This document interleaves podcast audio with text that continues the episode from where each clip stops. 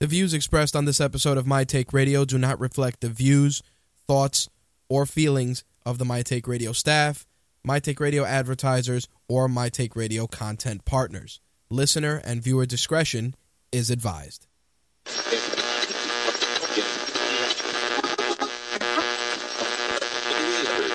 This coverage is live and uncensored, so if you have any small children present, you may want to have them leave the room.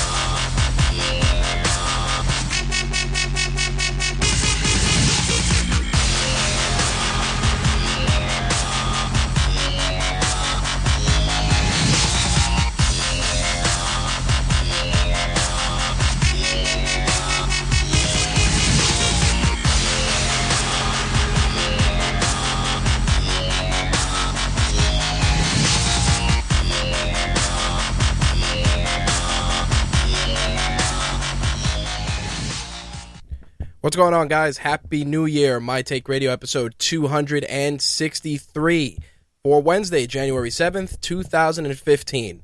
I'm your host, Rich, and our caller number is 347 324 3541. Again, that caller number 347 324 3541. As always, My Take Radio is powered by Rageworks, and it is rated M for mature.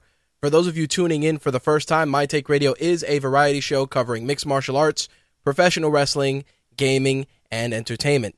As I said before, it is rated M for mature. Listener and viewer discretion is advised. All right, so welcome back. Happy New Year to you guys, all my fellow listeners, readers, and extended staff members who are joining the official My Take Radio Rageworks team in 2015. Uh, very excited to be back on air. It's um, it feels a little weird, obviously because I haven't been on camera. I I feel it feel like I haven't been on camera in about three weeks, uh, maybe a little longer than that. I mean, we only took two weeks off, but it just feels so much longer, especially because I haven't even done anything behind the scenes on camera or worked on anything. I just took the uh, the two weeks to recharge I got some funny holiday stories for you guys as part of this week's monologue, which I will get into, and a couple of other things as well. Slick is telling me that there is no video feed. Uh, just want to check that. Uh, let's check it out. Hmm. Let me send a uh, communique real quick to our our friends over at GFQ and uh, see what's going on with the video. Slick tells me that the audio is good, so I'm hyped for that. Uh, let's see. Let me just send this out real quick, guys. I apologize. All right. So, as I was saying, uh, holidays were rather interesting. I'm not a big holiday person, uh, just because obviously it's it's one of those things where you kind of feel that the holidays are for for kids and I've kind of felt that way for for quite some time. And as I've gotten older, it's gotten progressively worse. I kind of feel that it's it's one of those things where it's hit or miss. Some years I feel more so in the holiday spirit than others, but um, this year was interesting. Obviously, uh, just because you know now that I'm married and we're kind of trying to create our own Christmas traditions, we do a lot of we're trying to do a lot of our own stuff. But in any case, uh, went got some cool gifts for for my family. Uh, my family got me some cool stuff: uh, an Assassin's Creed hoodie, some Funkos, which you'll probably see some behind me, and um, you know the, the usual stuff. In any case, uh, my oldest sister, who I've who I've mentioned before, you know she she has autism, so she's um she's into the holidays. She loves Christmas, but she's she's into Christmas for the wrong reasons.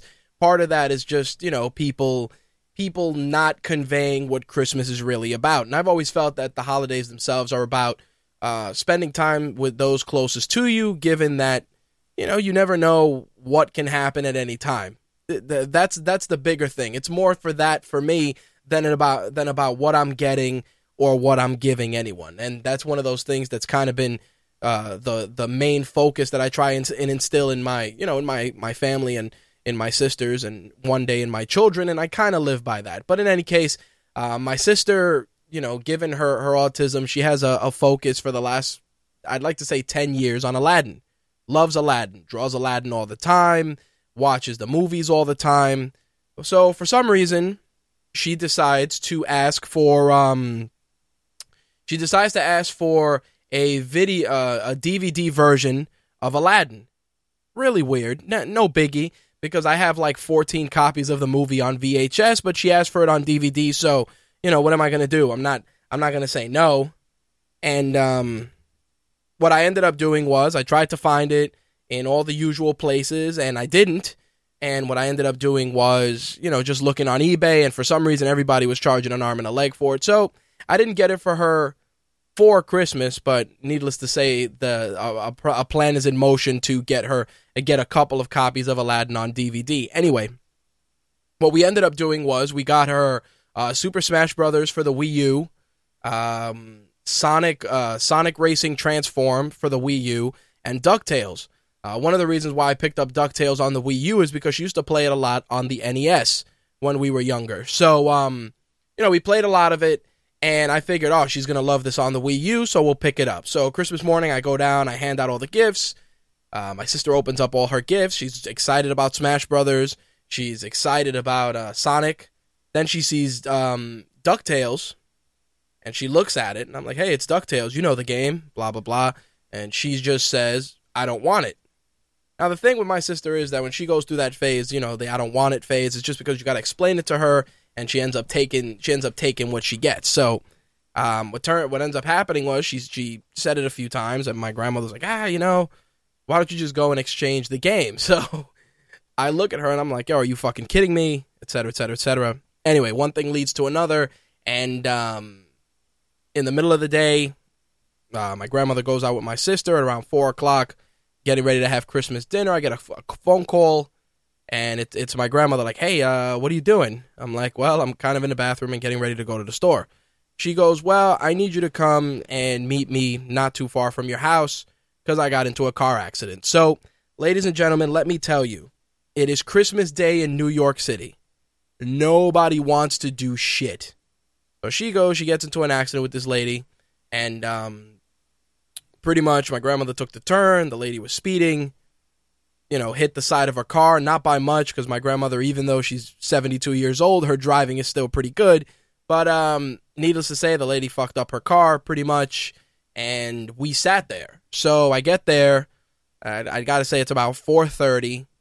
The cops didn't show up till about six o'clock. Now, if you were in New York City on Christmas Day, you know it was cold as fuck. So we're sitting out there waiting for the police to show up. The cop shows up. Um, it, it takes all of 10 minutes to fill out the paperwork. And I take her home. And pretty much, you know, by the time we got home, 6 7 o'clock, my mood, which was already soured to begin with, was extra sour. But I was grateful, you know, that the accident wasn't uh, life threatening to anybody involved. And, you know, I take I take the good with the bad in that equation. But I will say that aside from that, the holidays themselves were relatively well.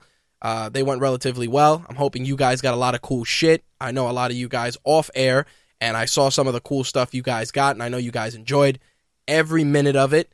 Um, as for me, just I enjoyed the uh, the shortened work week and taking a break from RageWorks and my take radio uh, shenanigans for those two weeks. But anyway, with that said, I figured I'd share that that little holiday tale of of woe for you guys because you guys always enjoy the stories. Um, I will say this that in resuming my my work schedule, which I started uh, this past weekend ever so slowly, uh, we're we're doing a lot of things for RageWorks and My Take Radio in 2015, and we're making a lot of adjustments. Uh, Lucha Lee, who is in the chat, many of you may know him. Uh, usually writes on the handle under the handle of Mortis in the chat room. Is officially joining the RageWorks team in 2015. He's going to be sharing his thoughts on Lucha Underground and some of the other stuff across the site as well. So be on the lookout for his content. I believe he's going to have something for us tomorrow for Lucha Underground. Slick is jumping back into the mix with uh, some Archer stuff and I'm working on a couple of reviews for you guys as well. So, what else is going on in 2015? So, let me break it down for you before we get into some of the other subjects of this week's episode. Uh, number one, mytakeradio.com is being rolled into rageworks.net. Uh, number one, obviously, managing two sites is a huge, tiresome pain in the ass. And honestly, you know, all the shows are being put on both sites anyway, so you'll still be able to listen to archived episodes of the show on rageworks.net. Now, if you're curious about what happens to mtrlive.com, that will remain in full effect. There there will be no breakdown of service for that URL. On the contrary, it'll just forward to a live show page that we have on rageworks.net currently. So you'll still be able to enjoy the shows that way. Now, with regards to archive shows, they're still going to be distributed on Mixlr, iTunes, Stitcher, TuneIn Radio, and any of the other podcast providers. So that is not changing. Uh, with regards to making the official My Take Radio app free in 2015, um, it's actually becoming a lot easier to do after talking to some of our partners that help put the app together.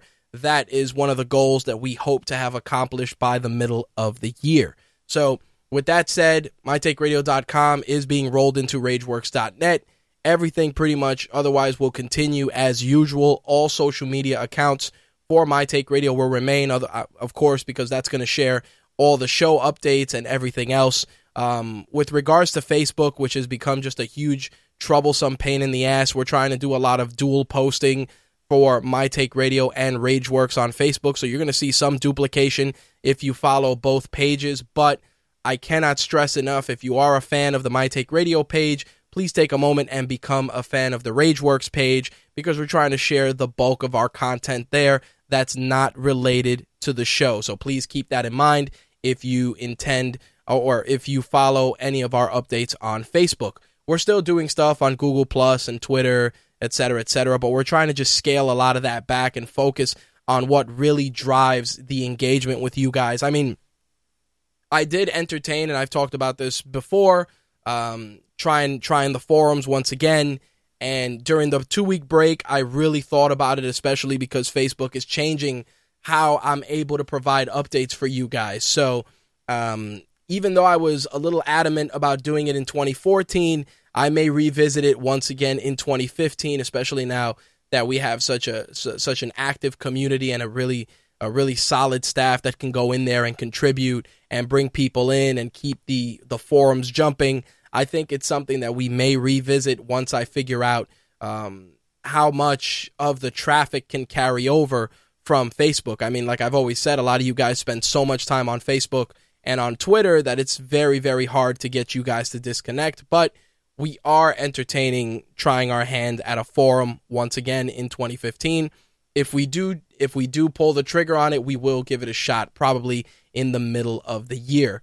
As for mytakeradio.com, as I said, it is being rolled over, but we should not have that finalized till at least the end of January, just because there's a lot of migration of a lot of content that we're moving over.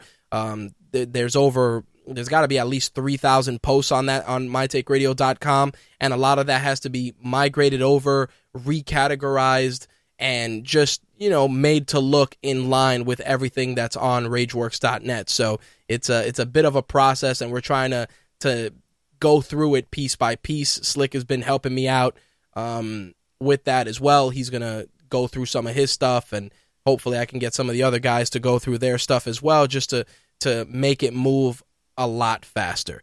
Uh, with regards to our YouTube channels, uh, the My Take Radio YouTube channel will be will continue to get episodes, video episodes, and you can subscribe for that.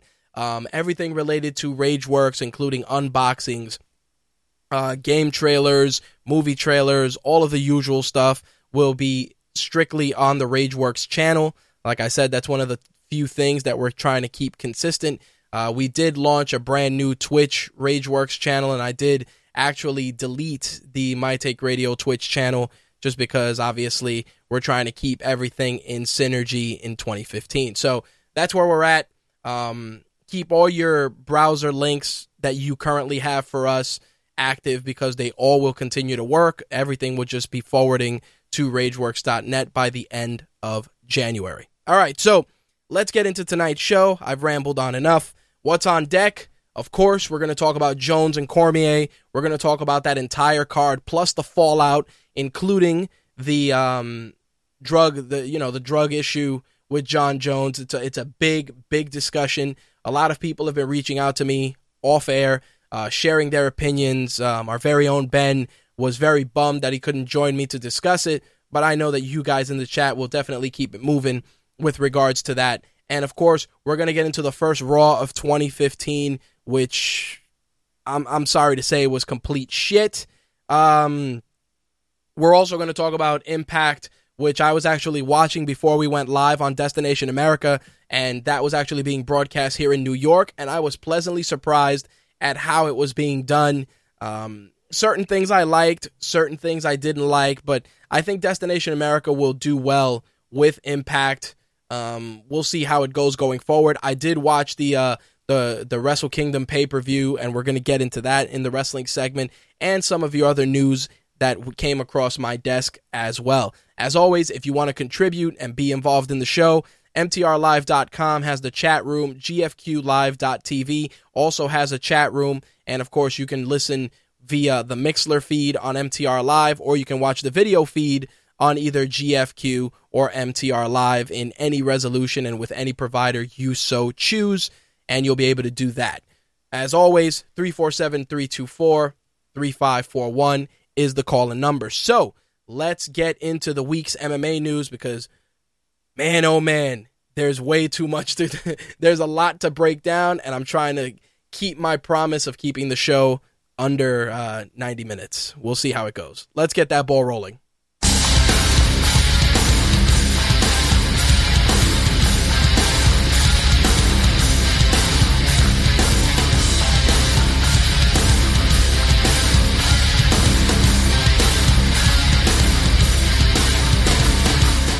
My Take Radio's MMA segment is brought to you by MMAWarehouse.com. Get all your favorite training gear, fighter t shirts, and other training accessories at MMAWarehouse.com. Look for their banners on RageWorks.net for plenty of promo codes, including free shipping and also free items and also opportunities to win fighter signed merchandise. Again, the sponsor for our MMA segment is MMAWarehouse.com. All right, so let's jump right into it with, of course, UFC 182, which was without a doubt a, a very, very solid card. There's a lot of things that people really were bummed about. Um, I, I, I kind of want to get into the main event, but there are some fights that you just can't ignore. Uh, one fight in particular, which um, I was really, really, really shocked uh, with the ending, was Danny Castillo and Paul Felder. Uh, Paul Felder getting right into the 2015 highlight reel with a beautiful knockout via spinning back fist.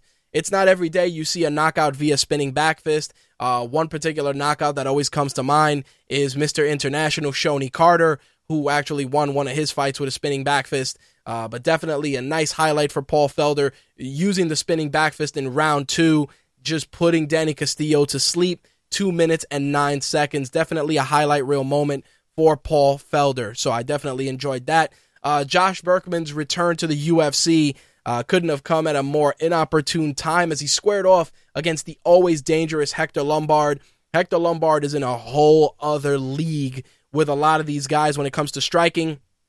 Uh, this fight was no different. Um, of course, contested at welterweight at 170 pounds. Uh, Lombard definitely looked very impressive in that fight, securing the victory via unanimous decision. Um, I will say that Hector Lombard is making quite a case for himself to challenge for a belt at 170. I'm sure he's at least, in my opinion, two fights away from getting that opportunity. And I think if he gets it, he's going to do a lot of damage. I mean, everybody's saying that it's a it's a no brainer for him to get in there and square off against guys in the elite three, uh, elite five, depending on who you ask. Uh, like I said, two fight max. Um, I know he's not getting anywhere near the belt for the time being because Johnny Hendricks, of course, will get a rematch against Robbie Lawler. And of course, that rubber match is going to get quite the pay per view buys because both those guys are incredible fighters and they have such passionate fan bases. But either way, definitely keep a, a, a lookout for Lombard as he continues to make his way up the welterweight rankings. Now, I will say this, and um, I was pretty surprised with the way this fight went, and it was the uh, the Brad Tavares Nate Marquardt fight. I like, uh, you know, I like Nate Marquardt. Nate the Great is a is a cool dude. I've always enjoyed watching him fight. I feel that his approach to the sport is always very. He respects the sport very much, and he's incredibly competitive in all his fights. He just he just didn't look himself in this fight against Brad Tavares. I kind of felt that you know, maybe he might have been nursing an injury or something because it wasn't the usual performance you'd expect from Nate Marquardt. Brad Tavares took the fight via unanimous decision, uh, pretty much across the board, 30 27 across three rounds. Um, some people are like, oh, you know, Nate Marquardt should consider retiring. I don't think I don't think we're at the stage where we can be, you know, saying that Nate Marquardt needs to retire. On the contrary, he wasn't knocked out. He just he just wasn't performing the way he usually does, but we'll see what happens. I'm sure depending on what kind of suspensions were issued. It's not, you know, we'll probably see Nate Marquardt once more before the summer of 2015, if not sooner. We'll see what happens with that. But I definitely want to see him fight again because I feel that something was amiss. Uh, who knows? Injury, poor weight cut, poor training camp. It happens, but we'll see. Now, Donald Cerrone, I'm I'm a big fan of his. Uh, he's one of those fighters that whenever you see him fight, always exciting. Uh, this fight against Myles Jury had a lot of um, there was a lot of shit talking going into this into this fight, uh, mostly from from Myles Jury's side, and um, I really thought we were gonna we were gonna see a slugfest, a war, you know, the typical exciting fights that we see when Donald Cerrone is in there. Unfortunately, that was not the case. On the contrary, Myles Jury kind of kind of ran around the cage a lot of the time. Not as bad as um as some as some of these other guys, but but definitely noticeable and um, the fight definitely did not live up to the expectations of the fans or even Donald Cerrone himself, who really was embarrassed with that fight. He said um, later on that he just he felt that he goes out there, he gives the fans exciting fights, and to go out there and have such a subpar fight against the guy that talks so much shit was incredibly frustrating. Uh, it it goes it goes to the point where Donald Cerrone hung around Vegas to try and get another fight sooner rather than later, and he did succeed in getting one, and we'll discuss that later in the segment. Now, let's get into the elephant in the room, the big main event. Now, to a lot of people, myself included, I actually went to see the Jon Jones fight, uh, Jon Jones Cormier fight at the UFC gym here in uh, New York City. And um, the thing that got me about this fight was that it, for the amount of, of of shit talking there was, I felt, I don't want to say I felt underwhelmed, but I just didn't feel like we were watching a fight between two uh, top top tier competitors that were really trying to go out there and make a genuine statement. Now, the reason I say this is because Jon Jones is, you know, he's in a league of his own. Uh, the guy, you know, the kingpin at 205, Daniel Cormier, undefeated. Um, just an incredible wrestler and the animosity that was involved, I expected there to be a lot more, I don't know, just a lot more aggression. I do feel that there were, you know, there were moments where the fight really was really was living up to expectations, but then there were other moments where I kind of just felt that the fight dragged on. I also felt that there was a lot of hugging, just a, a ton of hugging. I felt like I was watching just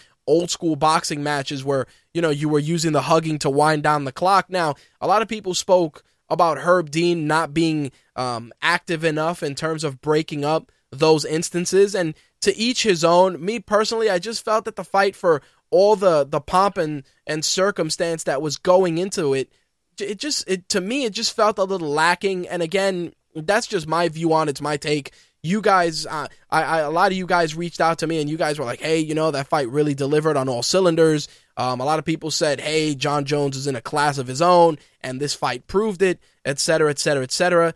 I, I mean, like I said, there were there were moments where, you know, the fight really took a turn for for where there was genuine excitement. I mean, especially in the third and in the fourth round, you kind of started seeing Jones just pick apart Daniel Cormier to the point where he even took him down uh, a couple of times. And it was weird because a lot of people were talking about Daniel Cormier's conditioning and how he was incredibly gassed in the later rounds. And, you know, that that's one of those things where people can look at it.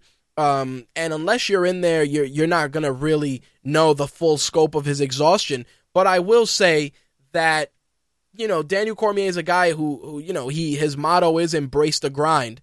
And Jon Jones is a guy that's gone into championship rounds before. This is a guy who's familiar in the territory and he knows how to work the clock. Jon Jones is incredibly knowledgeable at working the clock. He knows to pace himself and once, you know, once that bell hits for the third round, he's going to start kicking it up a notch and that's what continued to happen as the fight progressed and he pretty much just started running away with the fight in the later rounds. Now, the craziest thing about this fight was the way that it ended. Um, right before the, the closing bell in round five, um, Jon Jones was clinched with Daniel Cormier and he threw up his arms as if the round ended. And when they separated, Jon Jones proceeded to try and crack him. And Cormier, of course, responded and almost killed Herb Dean in the process. Now, the funny thing was, you know, we got a DX, DX crotch chop from Jon Jones right after that was done, um, and the round came to a close. But it was just very, very savvy, very heelish tactics from Jon Jones in that entire fight. Uh, obviously, the animosity was genuine and it was there, but I feel that that the fight just I don't know. I just I didn't feel. I guess I didn't feel complete after I watched that fight. Like you know, sometimes you watch a fight between two guys that genuinely hate each other, and those guys go in there and it's a war from bell to bell, and you end up just just talking about that fight for weeks and weeks. And like I said, I got a very very divided uh, stream of opinions from different people. A lot of people didn't like the fight because of the constant holding and hugging. A lot of people felt that for all the shit Daniel Cormier talked, he got outclassed. Which you know, I can't I can't say that because Daniel Cormier is a is a is a, an incredibly talented fighter. But I will say this, you know, preparation is everything, and Jon Jones really demonstrated that he was prepared for everything Daniel Cormier was bringing to the cage. And when something like that happens, maybe it's just that that made Daniel Cormier looked look so underwhelming against Jon Jones. Now, looking at it, you know, and I'm looking at the chat, I see I see a lot of things. Uh, Johnny Boy says I agree. I think it was a bit underwhelming. Uh, Val responded with DC in the second realized what the fuck he was fucking with, and DC got winded in the third. His cardio was not up to par. Three times in the fourth in succession, and then Val says, I agree. I think they're saving the gas for the rematch. Now, you know what it is? It's very easy to think that, but the problem is that at 205, there's a lot of competition. I mean, right now, Gustafsson and Anthony Rumble Johnson are squaring off on the 18th, and pretty much the winner of that match that fight is guaranteed uh, the next you know the next shot at Jon Jones title. Now, of course, with the with the allegations that Jon Jones is currently dealing with, I don't know how long it'll be before we see that happen. But I will say this: Alexander Gustafsson was probably the guy that was closest to defeating Jon Jones, and there's a lot of factors involved. Um, you could watch that fight five different ways, and you may come to different conclusions. But I feel that statistically, height wise, reach wise, and even technique wise, I feel Gustafsson proves to be a better match overall for Jon Jones because it's it's almost like if he's fighting himself at that point. I mean, the reach is there, the height is there, and and you know one of the things in, in the Cormier fight was that Jon Jones had a substantial reach advantage over Daniel Cormier. Um, honestly, he had five inches in height and twelve inches in reach. So think about that. There was a five inch height difference and a 12 inch reach difference between Cormier and Jones. And Jones really knew how to utilize his limbs effectively to, to really do damage as the fight progressed. You know, he worked the jab a lot. Obviously, the, the occasional eye poke was in there. But when you look at it, you realize how complete of a fighter, you, you know, the complete fighter you're dealing with because this is a guy that knows all the angles to to ensure that he's always damaging his opponent. We're talking about, you know, teeps to the knee. We're talking about cross uh, kicks to the inside of the thigh, kicks to the outside of the thigh, kicks in the clinch, constant knee work, constant jabs, constant palming. There was a lot of that. You know, Jon Jones really made makes use of his limbs effectively. Now, the thing that gets me when you look at this fight is that you know, what happens when he fights a guy like Alexander Gustafsson and Gustafsson comes in there and uses that same reach against him? You know, that's I honestly would love to see that rematch because there's so many questions and Gustafsson was the closest. Now, I'm a big fan also of Anthony Rumble Johnson, and I think Anthony Rumble Johnson also poses a problem just because the guy has such incredible knockout power. He's a, he's a very strong, very muscular, very dense 205. And with that, I don't think Jon Jones is going to be able to muscle him around as effectively as he did with DC because even DC at 205 looked incredibly small. Looking at him, I actually said to myself, you know, DC maybe he should be fighting at 185 not even 205. He should be fighting at 185 because the difference in, in body composition, the difference in reach between these fighters was just insane. And obviously, you know, the, the questioning of the cardio is another issue as well. But looking at Cormier side by side with Jones, especially at the weigh ins, I said to myself, you know what? Maybe DC should be fighting at 185. Again, you know, I'm not I'm not a coach. I'm not a, I'm not a person that can you know, that wants to give armchair analysis. But in looking at DC, you you kind of feel that he might be more comfortable fighting at 185. Again, that's that's how I saw it, especially at the weigh-ins. As for um as for Anthony Rumble Johnson and Gustafsson, it's one of those things where either one of those guys is going to pose very intriguing matchups. From from Gustafsson's standpoint, obviously the reach and just the fact that he was very close the first time in in in taking the belt from Jones, depending on who you ask. That's a it's a very divisive question. If you ask a if you ask 20 MMA fans who watched that fight who won, it'll probably either be split down the middle or they may start fighting with each other over some of the little nuances in that fight.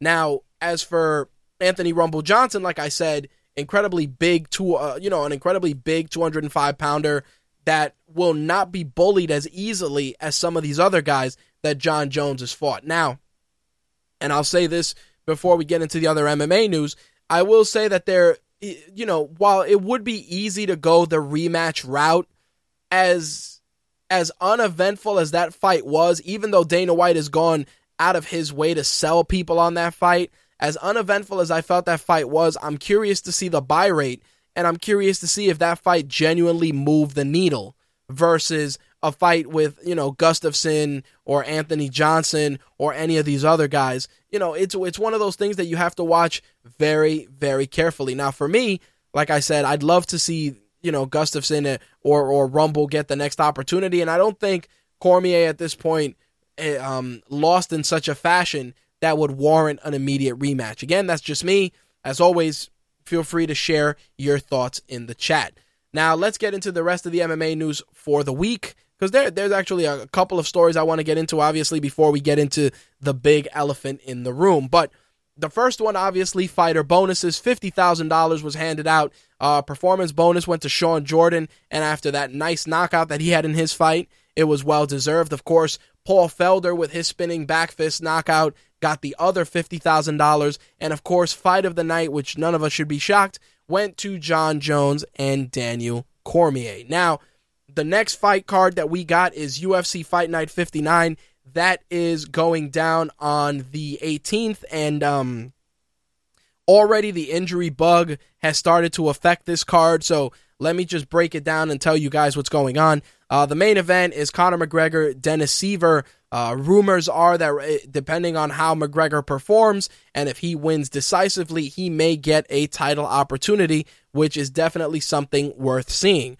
Uh, Benson Henderson was scheduled to face off against Eddie Alvarez. Unfortunately, Eddie Alvarez was injured, and Donald Cerrone steps in on what basically equals two weeks' notice to fight Benson Henderson. Another fighter, uh, Uriah Hall, was scheduled to fight on that card, and they are currently looking for an opponent for him. Um, what ended up happening was that the other the other guy on the card, Costa Philippou, he was also injured. So what's happening is Lewis Taylor um, is going to step in and he's going to fight Uriah Hall. So that's pretty much where we're at. So, um, like I said, Costa Philippou got the rib injury. He's out. Lewis Taylor is stepping in to fight Uriah Hall. That that's also going to be, like I said, on the UFC Fight Night 59 card. Um, Norm Parke, Gleison Tibau is going to be the opener for that main card, which is on Fox Sports 1, 10 p.m on January 18th. Now, uh, the prelims will be on Fox Sports 1 at 7 o'clock. Um, a couple good fights there. Lorenz Larkin and John Howard is going to be a good fight. Zhang Lipeng and Chris Wade is another fight definitely worth checking out. Sean Soriano, Charles Rosa, um, Cathal Pendred, and Sean Spencer also on the prelims. And then there's uh, another prelim card at six. That one's going to be on UFC Fight Pass. You're going to have uh, Takei Matsuda and Joby Sanchez, and Sean O'Connell and Matt Van Buren.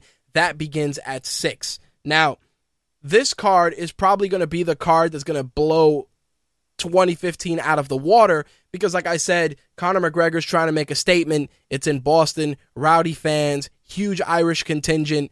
Um, the buy rate, I'm sure, is going to be impressive. You know, the viewership from Ireland. And Conor McGregor, of course, this win would secure him a title opportunity against Jose Aldo. So there's a lot on the table here. Uh, Eddie Alvarez, Donald Cerrone, these guys have a have a lengthy history. So him stepping in for a, a, guy who I was looking forward to see fight, Eddie Alvarez, is just as good. Plus, like I said, Uriah Hall is taking on Lewis Taylor due to the injury from Costa Philippou. So overall, solid card, free TV. Mark it down on your calendars. January 18th. The main card begins at 10. The prelims begin at 7. So the other fight that was ha- the other fight card that was hampered by injury is um, the UFC Fight Night 60 card, which I was pumped for because it was going to be Tarek Saffiedine and Matt Brown. But unfortunately, Tarek Saffiedine was injured, and now Matt Brown has no opponent. Also on that card, Max Holloway, Cole Miller. Um, couple decent fights. Nick Lentz, Thiago Tavares. I definitely want to see that. Efrain Escudero and Rodrigo de Lima. Uh, Zach Makovsky also fighting on that card. Of course, Zach Makovsky, I became a fan of his after watching him fight in Bellator. Uh, he's going to be facing Tim Elliott. And that card, like I said, UFC Fight Night 60 goes down on Valentine's Day. That's Saturday, and you'll be able to watch that on Fox Sports 1. All right. So let's get into the um the Jon Jones drug issue. Now, as many of you know, because it has been everywhere, Jon Jones tested positive for cocaine metabolites during a drug test that was administered on December 3rd. Now, it appears that that test, uh, the metabolites came out in that test because the subsequent test on eight, on the 18th of December did not show those same metabolites. Either way, the results were not made available to the UFC until December 23rd. Now, you're probably saying to yourself, Jon Jones was doing coke and he tested positive for it. Why did they allow him to fight? Well, let me break that down to you. It seems that cocaine, which is crazy, is not a banned out of competition substance, and the Nevada State Athletic Commission was unable to penalize or stop him from fighting. Not to mention the fact that obviously the follow up test, he tested negative. Now, there's a couple of things you wanna you wanna look at with this. First of all, if he was being tested out of competition and the metabolites came out, then as much as as much as I love reporting this stuff to you guys, the correct thing the commission should have done at that point is all right, Jon Jones has cocaine in his system. Exactly, Mortis. We'll get into that. Um, the commission should have been like, hey, you know, Jon Jones has cocaine in his system. Call up Dana White. Listen, Dana, you want you're gonna want to talk to Bones. This guy has cocaine in his system. We can't penalize him. We can't, you know, we can't strip him of the belt. We have to allow him to fight because cocaine is not a banned substance, but this is going to need to be something you're going to have to address. Now, the the reason I say this is because obviously cocaine is a terrible drug and there's repercussions from its use across the board. But I will say that if the commission found this out on the 3rd and let Dana White know and and and at that point said, "Hey, you guys are going to want to address this immediately," then I think it would have just been less of a firestorm than it happening after the fact because there's a lot of sketchy things which, you know, which definitely need to be discussed. So, I'm going to break this down for you with a couple of different statements and a couple of different things that have been going on. So, first thing obviously is Jon Jones. It was announced that Jon Jones was going to enter a rehab for the failed drug test. Now, here's the way it worked. Uh, he tested positive on December 4th, and um, you know that's the main metabolite in cocaine. And like I said, it's it's not banned out of competition, and the Nevada State Athletic Commission could not penalize him. So Jon Jones issued a statement on Yahoo Sports through his attorney, and he said, "With the support of my family, I have entered into a drug treatment facility. I want to apologize to my fiance, my children, as well as my mother, father, and brothers for the mistake that I made. I also want to apologize to the UFC, my coaches, my sponsors, and equally important, my fans. I'm taking this treatment program very seriously. Therefore, at this time, my family and I would appreciate privacy. Now, the UFC issued their own statement as follows We support UFC light heavyweight champion Jon Jones' decision to enter a drug treatment facility to address his recent issue. While we are disappointed in the failed test, we applaud him for making this decision to enter a drug treatment facility. Jon is a strong, courageous fighter inside the octagon, and we expect him to fight this issue with the same poise and diligence. We commend him on his decision and look forward to him emerging from this program a better man as a result. Now, Dana White, of course, issued his own statement, big shocker there, and he says, I'm proud of Jon Jones for making the decision to enter a drug treatment facility. I'm confident that he'll emerge like the champion he truly is. Now, here's here's the thing. Uh, Francisco Aguilar, who is the chairman for the Nevada State Athletic Commission, um, did say the following I'm pleased that Mr. Jones is addressing this issue and seeking help for the problem. Now, like I said, a lot of questions come up, such as all right, if guys can be suspended for smoking weed, then why is cocaine not considered a banned substance? That's a that's a big question. A lot of fighters were very very vocal on social media. Guys like Pat Barry, uh, Pat Barry in particular, very vocal, along with other fighters. And and the fact is that yes, that that's something that raises a very very valid point. Think about it. Me personally, I live a straight edge lifestyle. I don't pass judgment on anybody's drug anything. You want to smoke a joint, it's not going to kill you. You know, it, it, it, smoke weed, whatever. You get high as a kite, no problem. But last time I checked, you know, there's worse shit you could be doing, like cocaine, fucking crack, heroin, PCP. There, there's worse shit out there. A joint isn't going to kill anybody. It is what it is. And for the commission to come out and just really, when these guys uh, uh, piss hot for weed, it's like, oh, you're going to be suspended for six months or a year, or we're going to take, we're going to fine you $20,000 and you got to submit to random testing, blah, blah, blah, blah, blah. Now, obviously, the, big, the big question is, well, it's not as aggressive because, you know, it's not something that happens often. But at the end of the day, when you look at competitive anything, if you're not allowing weed, then you sure as fuck shouldn't allow coke or any of these other uh, stimulants or amphetamines or any of this uh, or any of these other drugs. It should be unilateral across the board. It shouldn't be, you know, picking and choosing, oh, well, don't smoke weed, but coke is okay. It's ridiculous. Now, an argument can be made, oh, well, you know, it's Jon Jones. He he's a young guy. He's got a lot of money. He's out there. He's partying. I've always had this this conclusion when it comes to cocaine. Cocaine is a rich people drug. Even though even though it's pretty much crack, it's still a rich people drug. You know, it's one of those things they hand out at parties. You fucking walk in, there's a mountain of coke. You know, it's that's it's it's it's rich person drug use. And odds are, dude's making all this money goes to a couple of places. Yo, man, you want to try this? Yeah, I don't know. Who knows? Now, of course, everybody comes out of the woodwork and they're like, oh, well, you know, we kind of knew that he was using Coke, but we weren't sure. There was a guy that did a, a piece on Jon Jones and Deadspin, and he kind of was just like, oh, I was shocked it took this long. And that's that's why I'm a little upset at the way this was handled. Because obviously, if you can't suspend him and you can't penalize him and you can't do shit to him, then you might as well not release it to the public until it's discussed with the UFC and let the UFC handle it. It's ridiculous.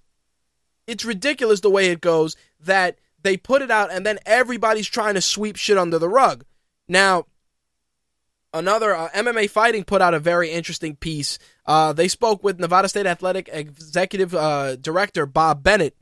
Um, and he pretty much said the same thing. He said that the Nevada State Athletic Commission learned of the failure on December 23rd, and that to his knowledge, Jones was not informed of the failure until after UFC 182. He went on to say that why was Jon Jones tested for a recreational drug that's not considered a banned substance out of competition? And he said, get this. Uh, this was a bit of an anomaly that will be addressed on the next Nevada State Athletic Commission hearing on January 12th.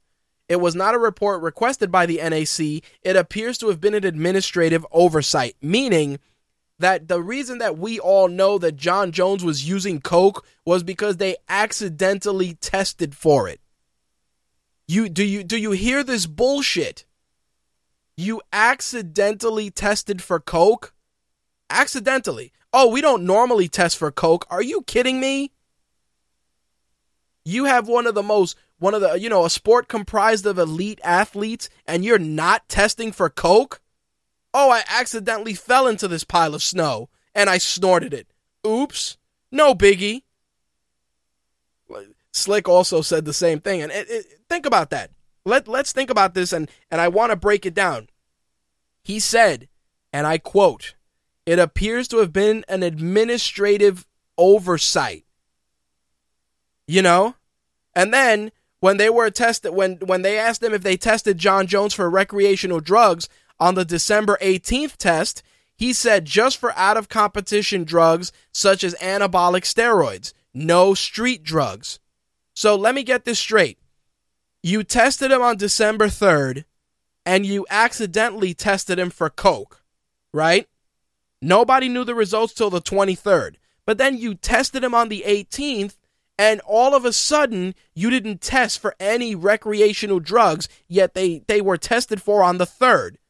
So either somebody didn't want that to get out and realize they fucked up and tried to fix it, or they realize, oh shit, we shouldn't have tested for this the first time and just went ahead and tested for it the second.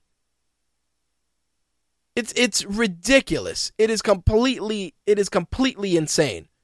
Um in addition to that, you know, it's um MMA fighting reports that uh, the news came to light because there were public there was a public records request uh, excuse me public records request for Jones drug test results after the fight and that it may not have been made public otherwise.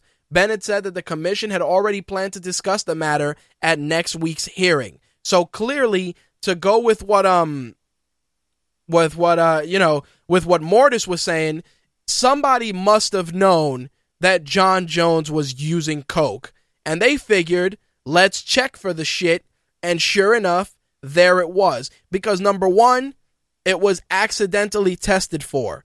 Number two, someone requested the test publicly, which is very, very interesting. That means that somebody wanted that record revealed to the public immediately. So, with that said, this Coke issue ha- is not a, you know, it's not just, oh, jon Jones accidentally snorted some Coke Thanksgiving weekend.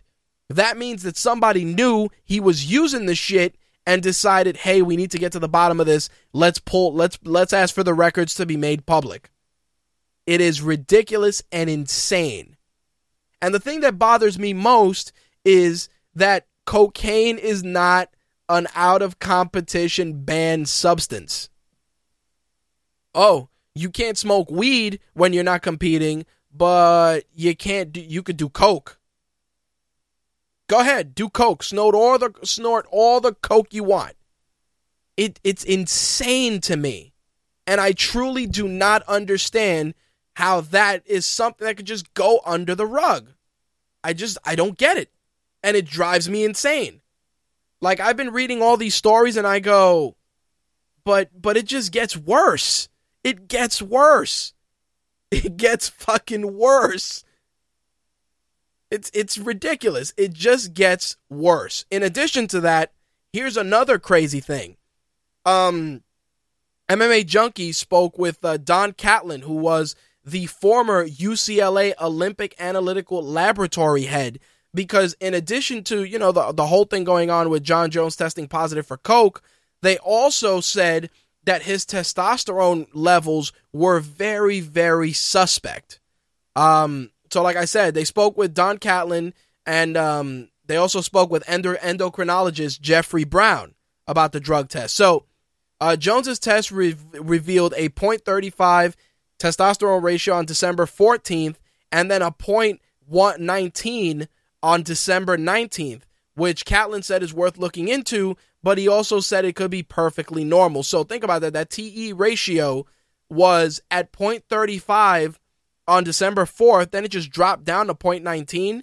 Uh, Catlin said that um, you know, the TE ratio is um you know, it's one of those things that can fluctuate, but he said that those values were very, very low.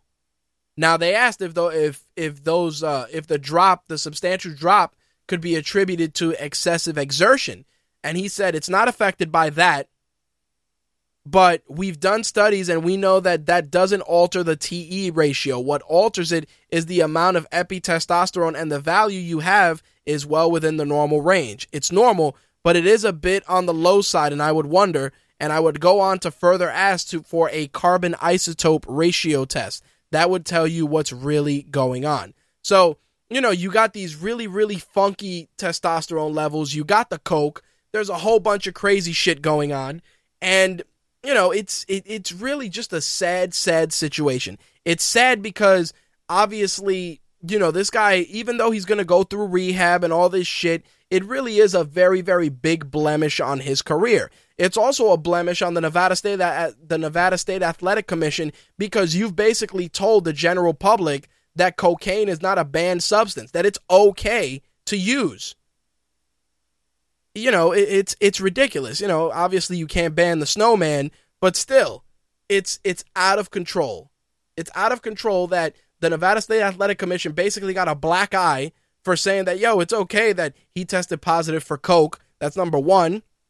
Number two, the fact that, oh, we accidentally tested for Coke that we, you know, we didn't we don't normally test for it. Are you kidding me? And and and the fact that they just would nonchalantly said, "Oh, it was an administrative oversight." Not to mention the fact that the UFC isn't even contemplating or made any mention of penalizing Jon Jones for that. Because I'm sorry, banned or not banned, it's fucking coke. It's like there's there's no there's no rationale. Like some people are like, well, you should strip him of the belt. You could, if you wanted to. You know, that's that's up to the UFC. But I definitely feel he should be fined substantially because that's that's a big deal. You are the face of your organization, and you're over you're over here doing coke. But then again, this is a guy that wrapped his Bentley around the tree and he was he was drinking alcohol and you know whatever shit happens young guy whatever it's it's it's really really insane reebok also just just recently announced that Jon jones was one of their signature athletes they signed him and ronda rousey and their statement was we commend Jon for taking the necessary steps to address this issue and we will support him in any way we can the status of uh, the status of jon's relationship with reebok has not changed you know, it's it's it's insane. It it really really is. And like I said, it's a black eye for hit for Jon Jones's career. It's a black eye for the sport, and it and it's it's 110% a black eye for the Nevada State Athletic Commission. And the only thing I can say is that I sincerely hope, you know, he goes, he gets himself checked in rehab, he handles his business, and he comes out a better fighter for it. But I will say that this this entire situation is a matter that could have been handled behind closed doors and could have been made public after the fact, and maybe the firestorm wouldn't have been as aggressive as it is now where where a lot of the the internet MMA community are running around with pitchforks in hand. Me personally, you know, you can't take away the guy's talent and the guy is you know, he is who he is and he's at the top of the division because of the of the level the caliber of athlete that he is. You know, he, he fucked up. He definitely fucked up, but it's it, it's a fuck up that definitely should not be swept under the rug. He should be penalized in some in some capacity. And obviously the Nevada State Athletic Commission can try and penalize him, but they're the first ones that shot themselves in the foot by saying that it wasn't a banned substance. So, there you have it. That's my take on it and we're going to be monitoring this story very very very closely because like I said, it can go so many ways, and so many people are going to be raked over the coals. The Nevada State Athletic Commission hearing is scheduled for January 12th. So that's going to be next Monday. And um, we're to, you know, we're definitely to try and, and share with you guys what happens before next week's show. All right. So there you have it. So let's um throw out a couple of other news. If you are a UFC Fight Pass subscriber, you're going to be getting a lot more on-demand content. Uh, excuse me, on-demand content that UFC is adding, including Cage Rage, Extreme Challenge MMA, Hook and Shoot, King of the Cage, Pancrase, uh, TKO, UC MMA, and XFO, and they're going to start making those fights available on Fight Pass servers through 2015. So if you're a fan of any of those other promotions and you are using UFC Fight Pass, you'll be able to watch that sooner rather than later. It was announced earlier this week that Anthony Pettis will be defending his title against Rafael Dos Anjos at UFC 185. That's going down March 14th at the American Airlines Center in Dallas, Texas. Now, besides the UFC Fight Night card in January, of course, we got the big one Anderson Silva, Nick Diaz, January 31st. And um, that's your main event. Kelvin Gastelum will be taking on Tyron Woodley. Ali Iaquinta's taking on Joe Lauzon. Tim Boetsch is squaring off against Thales Leites. And Thiago Alves is taking on Jordan Mein. Plus, Sara McMann and Miesha Tate. Derek Brunson is squaring off against Ed Herman. John Lineker is facing Uncle Creepy, Ian McCall.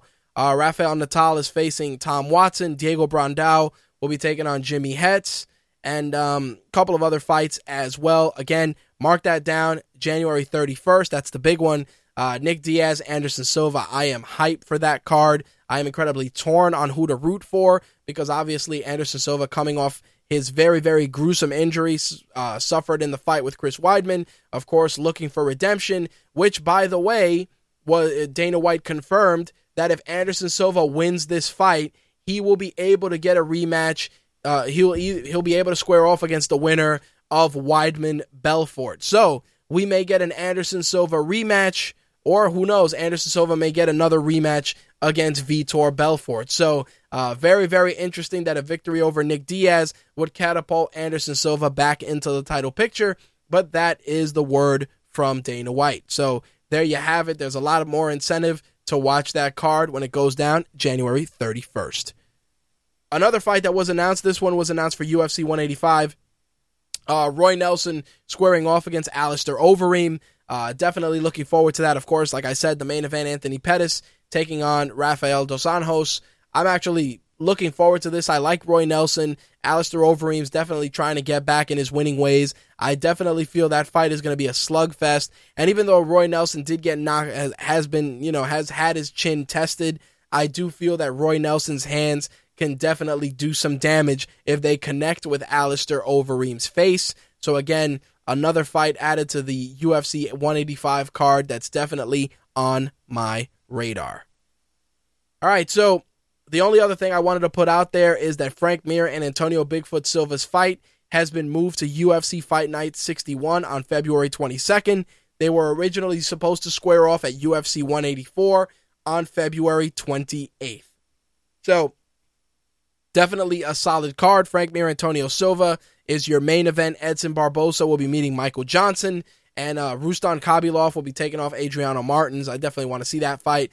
Um, Jessica Andrade is going to be facing Marion Reneau, who recently fought on the UFC 182 card and had a very, very solid performance. So, um, again, a lot of great fights, a lot of crazy stuff going on in the world of MMA. Like I said, first and foremost, uh, the Jon Jones situation, just a big elephant in the room, a big black eye for various uh, entities in the sport, Nevada State Athletic Commission, um, the UFC in a way, and just Jon Jones' career. Hopefully, like I said, the Nevada State Athletic Commission will shed some light on the situation during their January 12th hearing. And of course, once we hear more, we will definitely share it with you guys either on social media or on next week's broadcast. All right, so with that, we are actually going to wrap up this week's MMA segment, and we're going to get into some wrestling. Uh, we got two wrestling cards to discuss, obviously Raw plus Wrestle Kingdom, which I kind of want to share some thoughts on, and of course, the rest of the wrestling news for the week. As always, if you want to get involved, 347 324 3541, or you can use the show chat at mtrlive.com or gfqlive.tv. wow. That was weird. I thought I was going to end up burping into the mic, which would have been gross. Luckily, I stopped that. Anyway, let's get into uh, the week's wrestling news. Uh, Booker T, take it away. We want the gold, sucker! Hulk Hogan, we coming for you, nigga!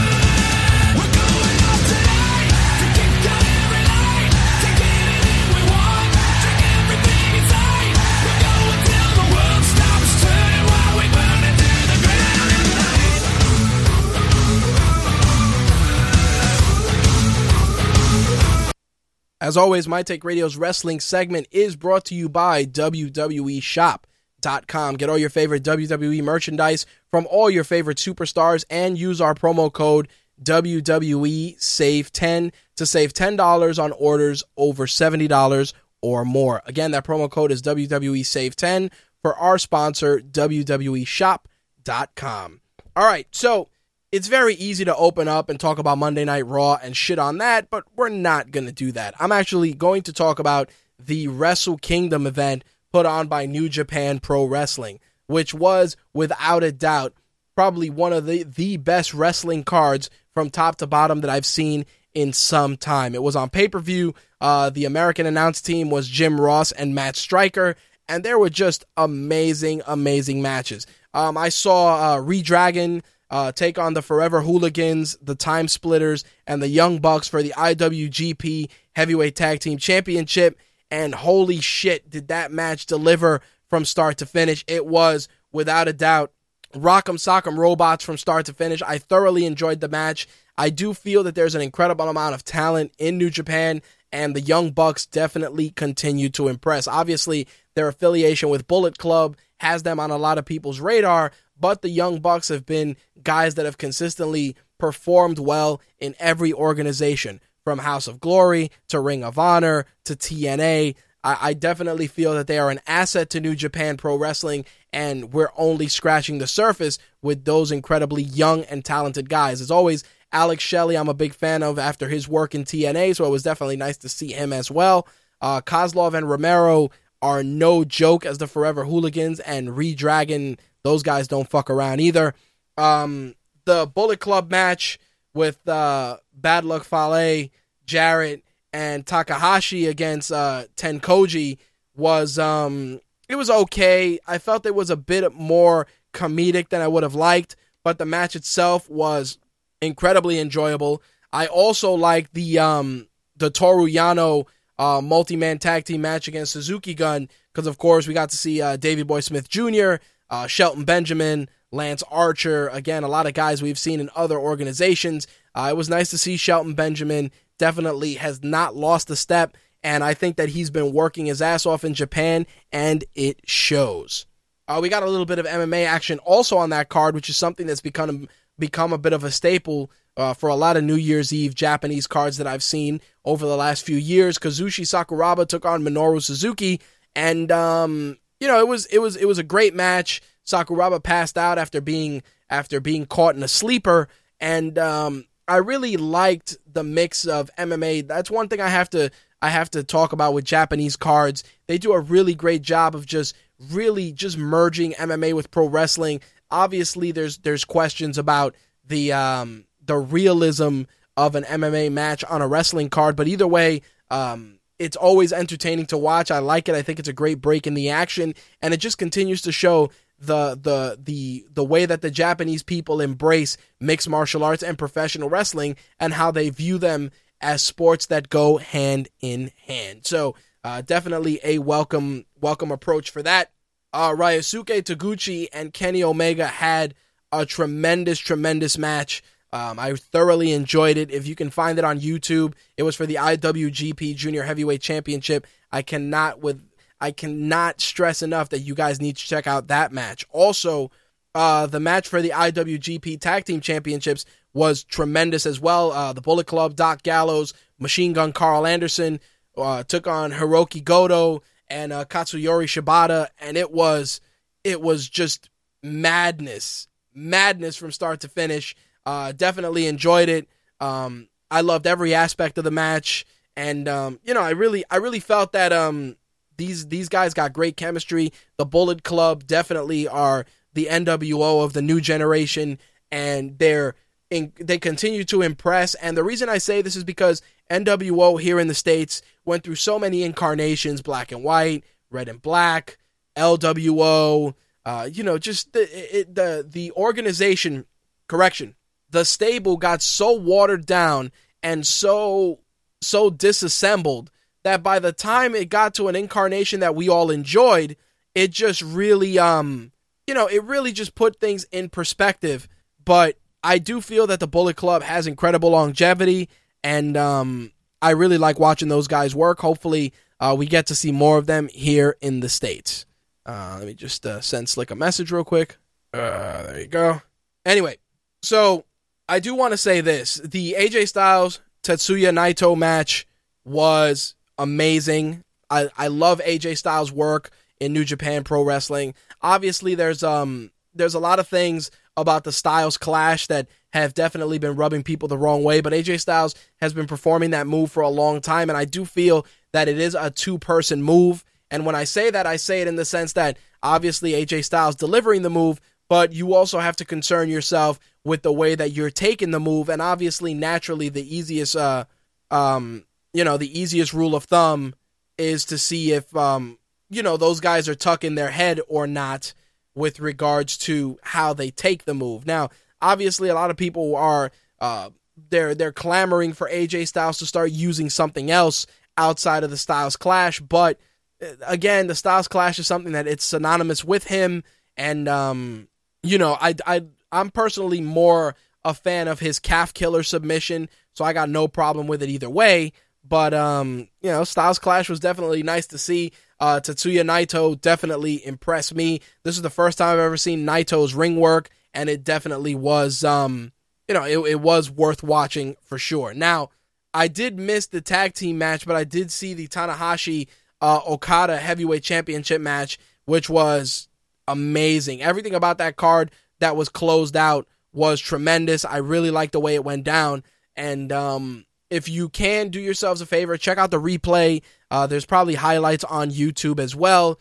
And um, again, just a, you do yourself a disservice if you did not get to check that out. Uh, just a quick reminder, and I didn't mention this at the top of the broadcast, and you know, Slick reminded me as well.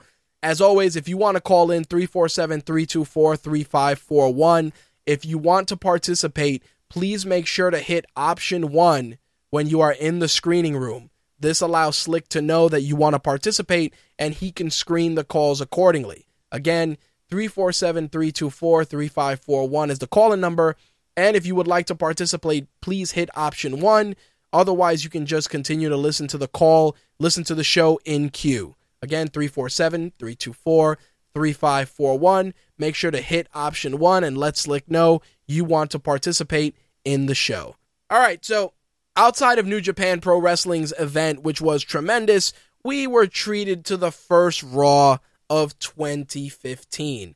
Now, obviously, if you saw Raw at the end of the month in December, you know that the authority once again assumed control after Seth Rollins healing it up to the umpteenth degree, pretty much threatened to kill Edge, and um, unless John Cena brought the authority back in power. So um, I don't know, man. It's it was one of those things where I I watched it and I said to myself, uh, you know, you're bringing the authority back, and even before I addressed this week's episode of Raw.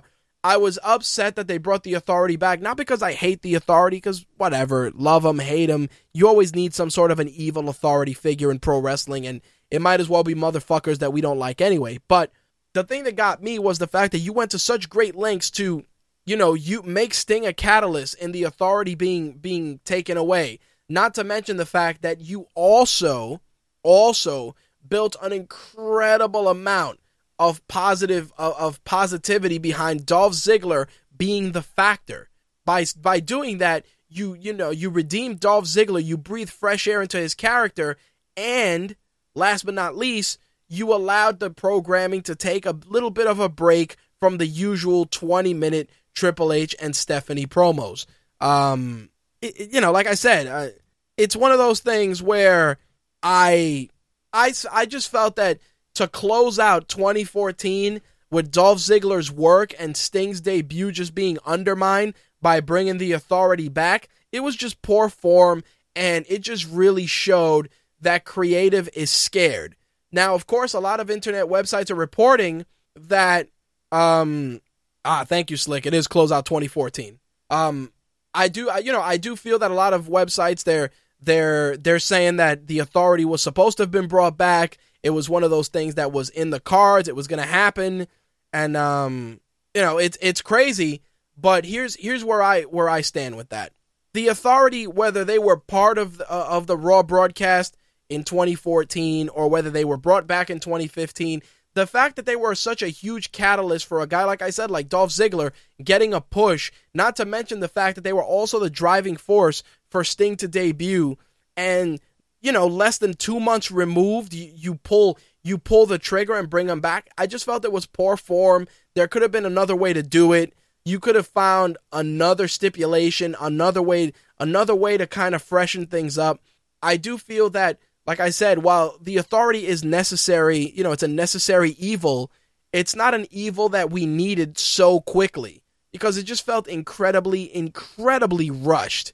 Now, the first Raw of 2015 obviously was going to focus on the fallout of that, and um, they they jumped right into it immediately as John Cena was out there with the entire Raw roster stating that he pretty much failed everyone blah blah blah i'm fucking sorry etc etc etc and of course triple h's music hits comes out says everybody's gonna get what they deserve and on the spot they offer seth rollins a slot in the heavyweight title match at the royal rumble. So it's no longer going to be brock lesnar versus john cena at the rumble. It is now going to be john cena versus brock lesnar versus seth rollins. Mind you if if you've been keeping track, no no briefcase has been cashed in. Seth Rollins has been placed into the match, and he has an extra quarter to put in the machine if he loses. Meaning that odds are that if you know if Cena wins or Brock retains,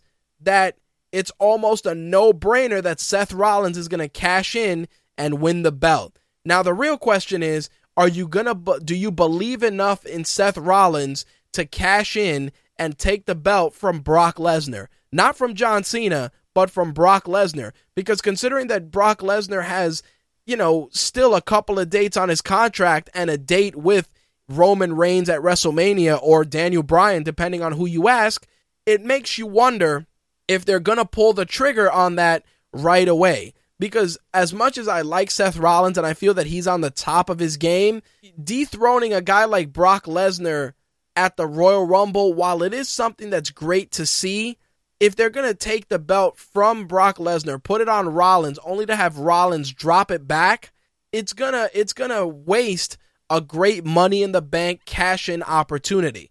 I've always felt that money in the bank leads to incredibly memorable moments, moments that we talk about forever.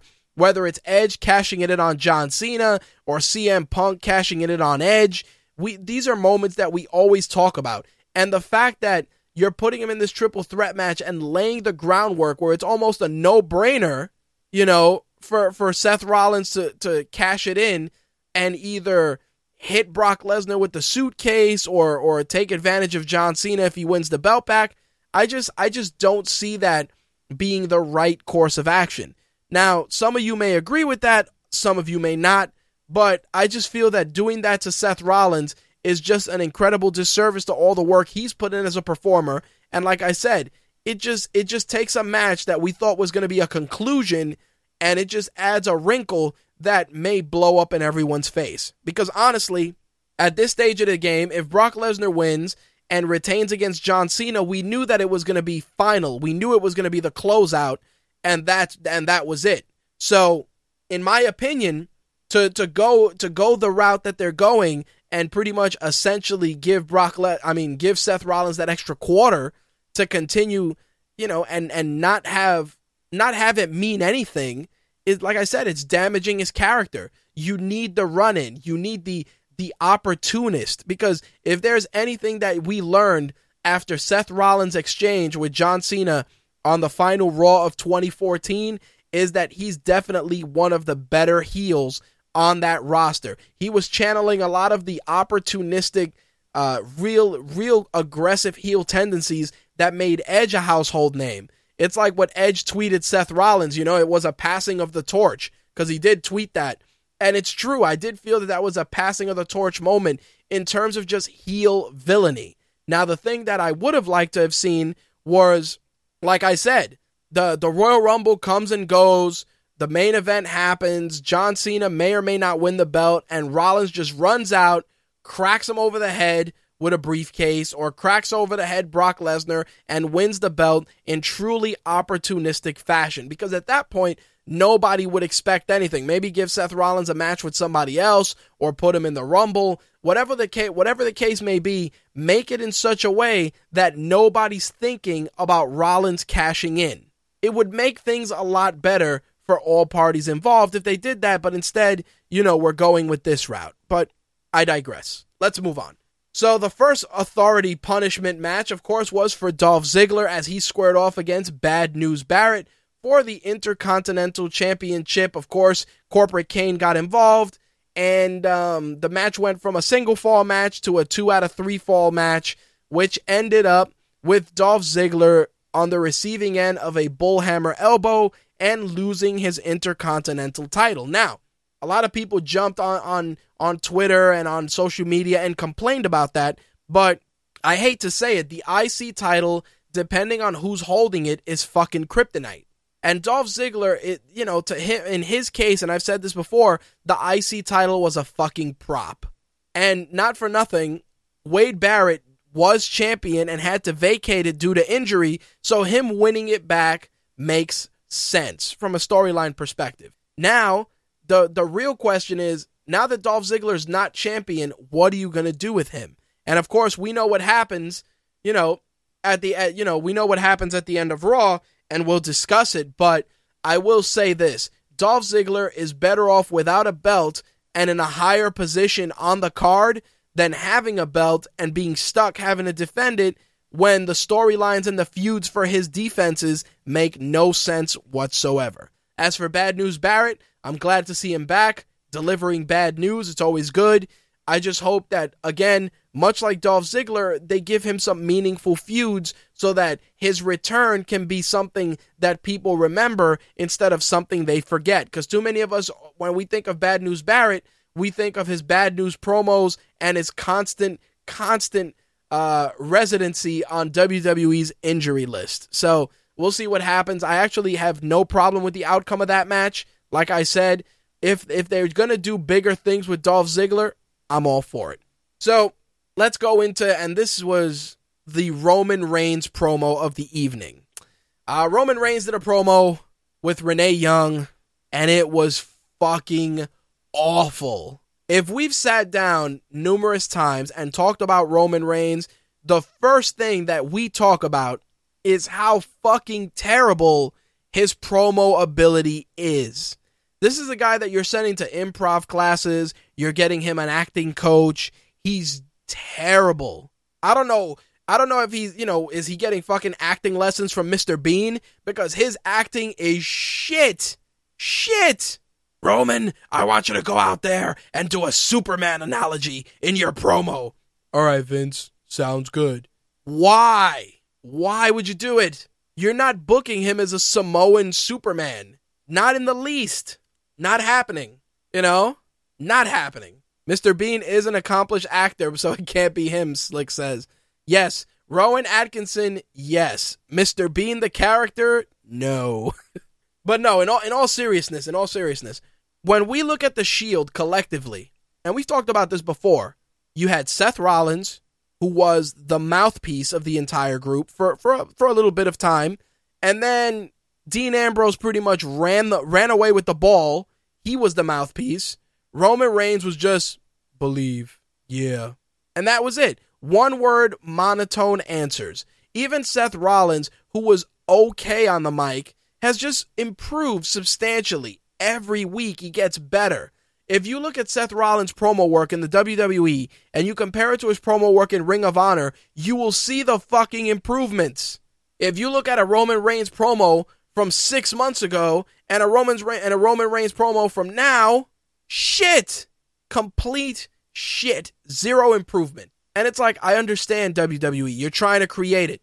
You're trying to create this guy. You're trying to make this guy famous. But you know, it's it's just craziness. It's just uh, you know, it, it's one of those things where I understand what creative is trying to do, but they're just not working at it. They're not working at it the way they should. Yes, continue to build Roman Reigns, continue to make him a force, but either give him a manager or really, really get aggressive in his instruction. It's like what they used to do with The Rock. The Rock had one guy that used to write his stuff, and he got really good at it. You guys know this. The Rock had one guy, did all his shit, and he made it work. Now, it's like, oh yeah, we're just gonna have Roman Reigns come out there and he's just gonna cut a promo that makes no fucking sense, and people will cheer. The crowd was fucking dead. Dead. I was, I couldn't even believe it. And the best part was Renee Young is like, uh, sure, yeah. And then to redeem themselves, they go and they take that Roman Reigns promo and they follow it up with an with another gem from Bray Wyatt. Obviously, this is leading up to the um you know, to the ambulance match we were going to see later on tonight, but you go from one extreme to the other from lackluster Mickey Mouse ABC 123 promos to holy shit, this guy it, it, he induces fear. He has just a delivery system, a promo delivery system that's spot on. It's on point. It tells a story. It tells a narrative. That's the kind of shit that we look for. We don't look for this fucking bullshit that Roman Reigns is spewing. It just doesn't fit his character. It doesn't work. Doesn't. Anyway, let's talk about another low point, and that involved the Ascension. Now, if you've been watching the Ascension, you guys know that the Ascension in NXT, dominant tag team. No face paint, no stupid jackets, nothing. You know what that the Ascension brings to the table in NXT? Ass kickings and fog. That's it. There's fog. They rise through the fog. They come out. The crowd is into them. They fuck people up. They have really good matches. But no, when they debut on WWE television, they're they're face painted, wearing stupid vests. It's just complete garbage. And then on top of that, these guys come out and cut a promo about dominant tag teams. They they allow them to shit on demolition and above all else, they talk about them, they let them shit on the Road Warriors. And listen, Hawk and Animal, when you talk about legendary tag teams, Hawk and Animal are either number one or number two on most people's lists.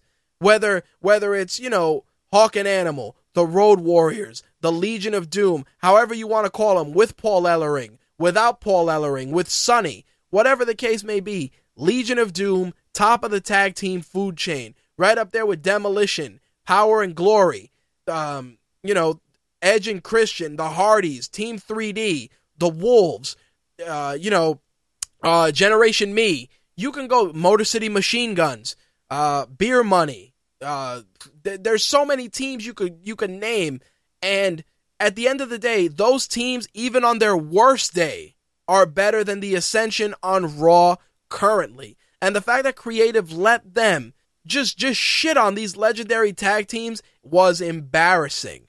And you know what it is? I don't even blame them. Because that's the first thing. People can't differentiate from characters that are portrayed on television and the individuals themselves. I'm sure that considering the, the lineage and the history of guys like the Legion of Doom and teams like Demolition, these guys were probably like, damn, we really got to say that? And they were like, yep, that's what you're going to say in your promo. It's ridiculous. It's ridiculous. And the fact that, you know, they had to go out there and do that, the crowd booed them. And the worst part was that JBL and Booker T, they pretty much almost broke character. Like Booker T was like, yo, they couldn't even, these guys, you know, I don't know what kind of shit that they, they think they on, but they're nowhere near Legion of Doom. And then JBL was like, yo, they couldn't hold the Legion of Doom's jock straps. And listen, I I felt it. You could feel it. because you know JBL and these guys they have a, a, commentary style that you know when they're being legitimate and you know when they're when they're playing the character and you can feel that they just were they were like really these guys had to say that these guys got to say that? And then JBL was like yo their opponents look like they came in on a boat. I'm like fuck. It's like yeah we got it. We got it. They're they're you know they're they're guys that you may or may not pick up at Home Depot. But geez don't make it that obvious. Holy shit. In any case I was definitely really, really let down by WWE Creative just just for allowing or even writing that promo. Like which writer said, "Hey, we're going to write this and you're going to say this." And people are to people are to they're to boo you. And it's like, "Yeah, they're booing you, but they're not booing you because you're bad guys. They're booing you because they really really trashed two legendary teams. Teams that I grew up watching. I'm sorry, the Doomsday device from the Legion of Doom is leaps and bounds ahead of, uh, you know, it, it's ahead of the, their tag team finisher. When the Legion of Doom hit the Doomsday device, that was it. It was the end of days. It was the end of days. Now, obviously, I could play the promo for you guys, but if you guys, I haven't, I haven't been, you know, I haven't been able to tell you guys, we actually been getting a lot of shit from YouTube for playing certain video clips on the show. That's why you're not seeing as many of them. That's why I, I didn't play the promo. But um, Mortis did share the promo in the chat room, so definitely check it out if you're in there. And um, you know, if look at it, look for it on YouTube because it was it was embarrassing. It was embarrassing, you know, just because really WWE you do that. Besides the fact that you know, the, the, one of the you know Hawk from the Legion of Dooms, uh, the Legion of Doom is deceased. Like you just pretty much said, hey, this guy, fuck him. It, it was it, just just god awful, god awful. Anyway, Roman Reigns took on took on the Big Show in a match that was complete dog shit and it just showed that these guys have zero chemistry together. And you know, I love the guys that are trying to validate. Oh, but you know, the Big Show, they're gonna the, the Big Show is gonna bring out the the the best out of Roman Reigns. The Big Show couldn't bring the best out of a fucking bucket of Kentucky Fried Chicken. I'm sorry the Big Show's time has come and gone. Any any ounce of of genuine um you know talent in a match with the Big Show is fucking gone, gone. And and they try, they try. Oh, the Big Show, he's got new life in this feud with Roman Reigns. No, no, he doesn't. What? Because he threw the table on him? Great, nice work. It's fantastic. It was shit. And the fact that I have to watch that feud play out on my fucking television is disgusting.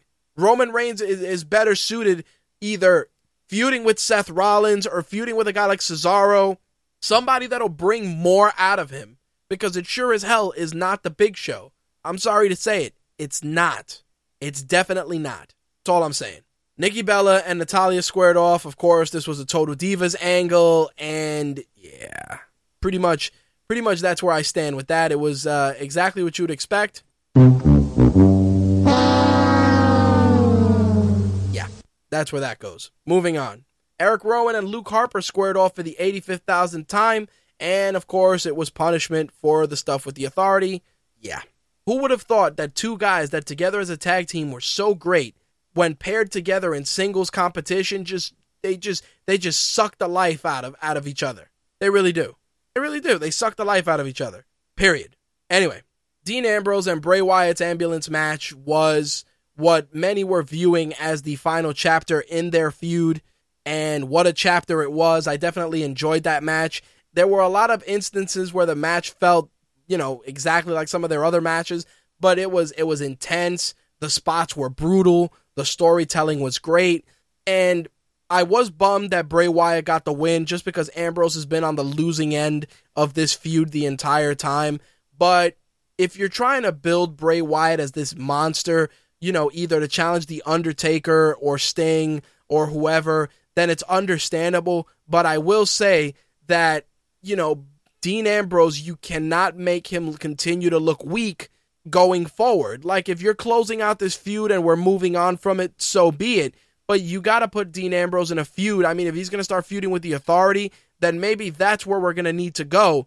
And the reason I say this is because of the SmackDown spoilers I read, which um, you know, definitely worth exploring. But I will say this. Um, the ambulance match definitely was a treat, and I enjoyed it uh, more than I should have. So definitely give that a watch if you haven't.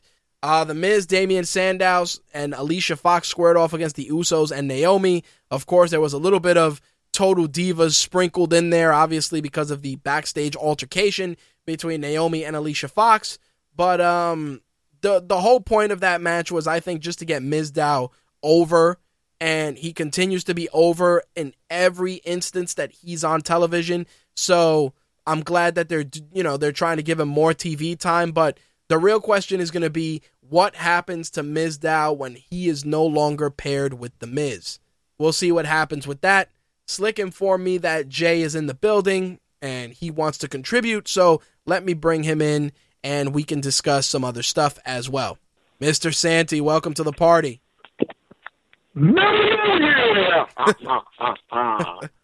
Welcome. There you go. I'm from Cameroon. What's going on, my people? Dude, uh, am I wrong to say that that episode of Raw on Monday night was complete dog shit? I've I've now grown to find the appreciation of not watching it live anymore. you watch that shit on fast forward. Hours. Oh, jeez! Like, and it's like I'm usually like multitasking. You know, I'm, I'm on a game here, I'm writing something there, and it's on, and I'm going, "What the hell happened in the past couple of weeks? Am I missing something?" There you go. Yeah, so I was, you know, I mean, um, go ahead. I, I, I don't. I'm I'm I'm I'm drawing myself to be a bit more frustrated with the fact that of knowing that the, the the true essence of what wrestling creativeness used to be is just the reality of it is just gone. It's gone. Right, but I, I gotta I gotta ask you this before before you came on. I was talking about uh, New Japan's uh, pay per view, and while New Japan's pay per view had a couple of stories here and there, they also had really good matches that were just put together. And the reason I, I bring it up is because why can't you just have matches between competitors just for the sake of competition?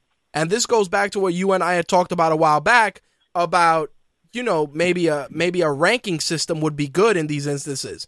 You know, you have a main event ranking system, an IC title ranking system, etc. And you know, you're number one, you're number two, you're number three guys. Maybe a guy wants to get in on the ranking system, and maybe he'll face the guy that's at number five or number nine. And and it would just allow people to see matches that either they haven't seen before, or at least there there's some there's some there's something at the end of the road. You get what I'm saying?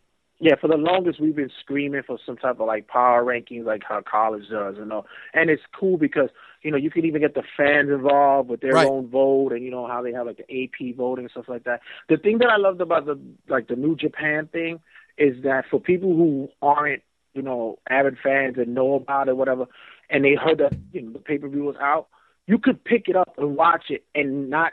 It's not. It seems seamless. Like you didn't miss a beat. Like you didn't have right. to like go too deep into the story angle. It was something that you saw already. You said, this this I can watch. The same could be said for those who aren't watching like Ring of Honor. Like you could not watch Ring of Honor for about a month or two at a time, and you could pick it up and just it'd feel like you never left it. That's what right. I like about that type of storylining. This what's going on with WWE. Uh, it, it it boggles the mind. Well, even even even with House of Glory, which you've been covering, you know, House of Glory has a couple of feuds that are going on between events but they also have matches of guys that are just trying to make names for themselves, trying to get on people's radar. You know what I mean? There's incentive there. Yeah, it's funny because um working where I'm at now, in case people don't know, I'm now working with the mental health field. You know, I figured that I would possibly like bump into more people who are wrestling fans. And every time that I, you know, I try to speak to certain individuals about it, they go, Wow, you still watch wrestling? Maybe you need medication. So I'm like, All right, I get it. You know, I'm probably a little bit too old for it. But they'll always tell me like, you know, I used to watch it, you know, back in the day, and I watched it when it came to, you know, when they, you know, when The Rock and Stone Cold. But every time they always stop at one point, and that was the ruthless aggression era. Everybody stopped watching it then. Yep. And for me, I think that was a telltale point of when the storylines got a little bit not because it wasn't edgy or anything. I think for them it got to a point to where it was like, yeah, it, it, it's not a, it's not as fun anymore. It didn't seem like to grasp and watch it anymore. And you know, I, I'm thinking that right now is getting to that point with this reality era. It's getting to the same thing. Well, the thing that gets me is like obviously the authority came back. We knew they were going to exact their vengeance. You knew it was going to happen, and you knew each match was going to end in in some sort of a, of shenanigans. Like even you know like Ryback taking on Seth Rollins and Kane. You knew how that was going to end up. I mean, it was good in the sense that there were there were good moments there. But the thing that got me was the match after that with Adam Rose and Big E, where you take two individuals that were wearing, you know, the morph suits that were there with the rosebuds, attack Big E, and then it comes out that it's revealed that it was Cesaro and Tyson Kidd. Now, I don't mind the pairing because, like I said, there's a very there's a very power power and glory style uh, vibe to them.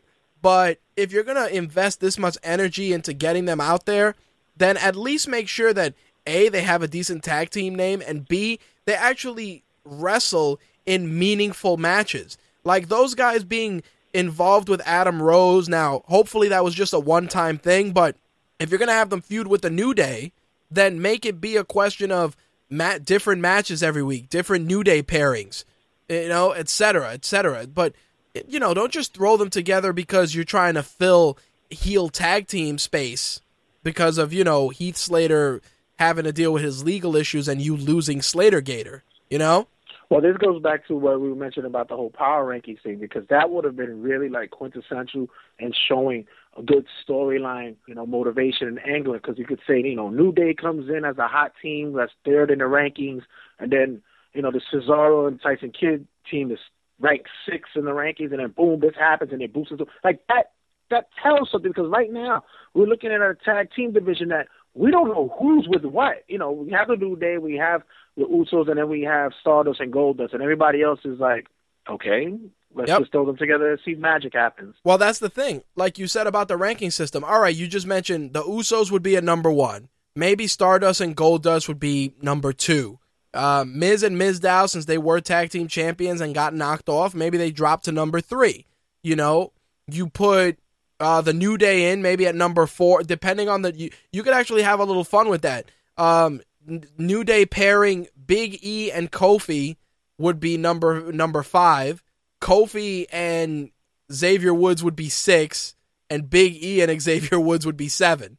You know, you can have a little fun right. with the you can have a little fun with the rankings because then what the, what will happen is you just make those guys kind of want to compete with each other. Like, oh, I want to tag with Big E because you know we're ranked fifth, and you can even create some really interesting dynamics there. And then the Ascension, they just came in. They're wrestling jobbers. They should be ranked number ten.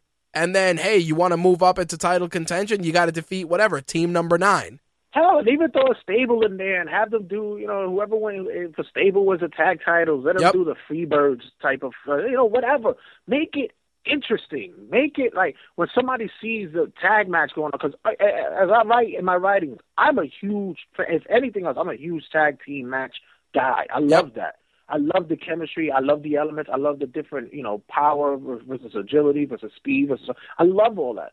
But now you're having it to a point that it's like you see two tag teams on the front, and you're like, "Oh God, again! I already know what this is going to be about." Right? It's, it's not. It's, it's not magical as it used to be. Well, it's like well, you know, I you know, Jay. For for those of you that don't know, Jay actually uh, helped uh, put together our brand new awards called the Ragies, and um, he wrote up his Ragies for the wrestling category, all all on his own. And one of the things he mentioned in there was were stables. And you know, I talked about the stable earlier. I'm not going to get into where they came up in Jay's post, but the the Bullet Club, which I was talking about before. If you look at the Bullet Club's dynamic, you got your strong guy, your technical guy, your high flying guy, your really freaky looking guy, but there's a, a they complement each other so well that that's the kind of stable that in a ranking system would be worth looking at, you know?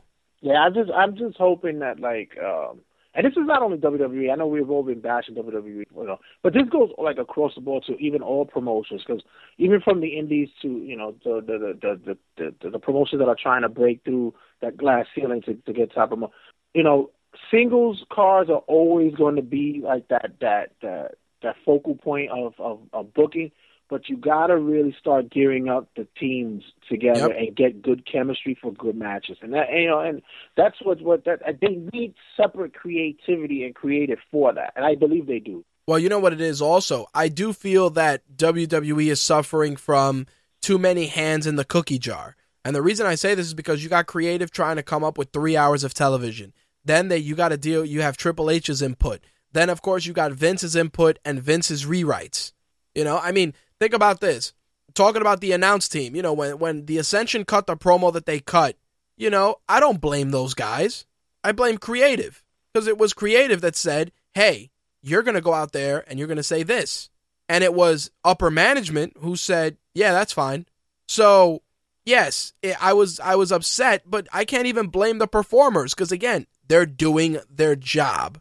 Yeah, you could always figure like in the background they got it and they were like, You guys really want us to say this? We're gonna Yep. get freaking slaughtered if we go out there with this. Exactly. You know, and, even And it's too a- many hands in the cookie jar. You know, yeah. Even as a performer, you know that like this is not the heat that I want. Right. Like, you know, like you mentioned earlier, there's a different kind of heat, and this is not the heat that I want. And this is like even Lance Storm tweeted on on, eh, eh, on Yep. Twitter and was saying, "Yeah, I cut Raw off afterwards." He says, "I'm done. I I, I can't watch the rest after that that disrespect." And I and I and I understand where he's coming from with that. Yep. And on top of the fact, like I said, too many hands in the cookie jar to write three hours of television. Plus, Vince is involved. You know, you and and this goes back to the whole thing. And you know, you you'll probably agree with this. How you saw NXT's big card, and how you know t- tables, ladders, chairs, and stairs.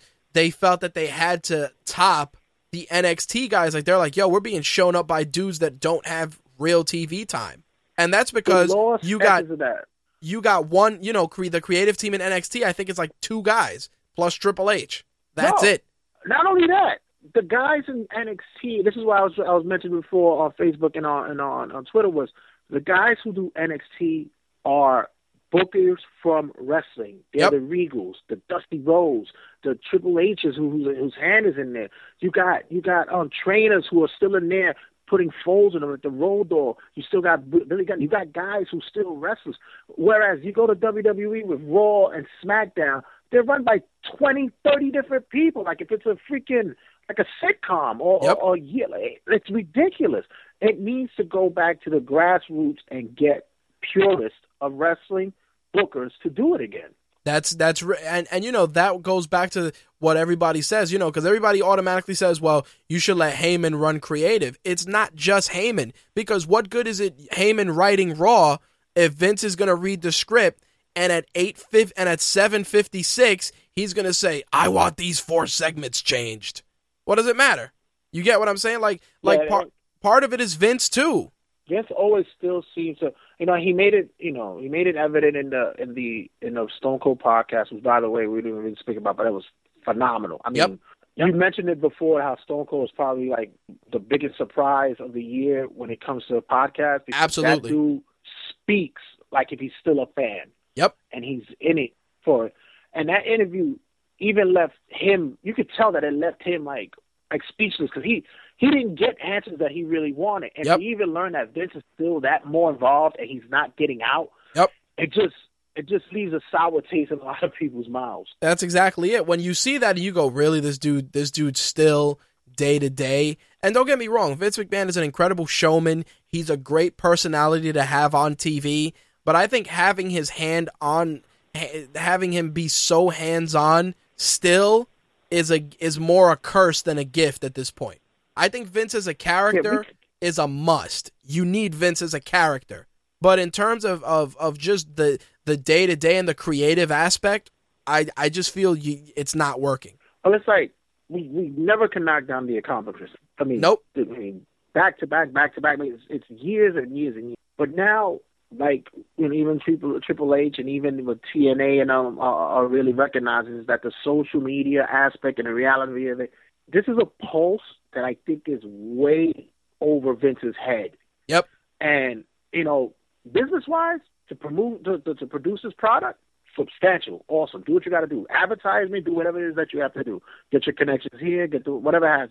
But as it's still creatively, your hand is still writing. You're still the pencil changing shit. Yep. I don't know. I don't know. Nope, you can't do it. Now, obviously, you know, to close things out, I did I did want to say that Raw ended with Ryback, Cesaro, and Rowan being fired. Now, of course, you know, WWE firings are always amusing because it takes it. Uh, correction, yeah, it was Ziggler, Ryback, and and Harp. What was not Harper Rowan that got fired. And when you look at that, you all you know automatically you're like, all right, they'll be off TV and they'll be back by the Rumble. You know, like we know that's going to happen. The only thing that bothers me, and and I said this at the beginning of, of the segment, is that by bringing the authority back, you wash the slate.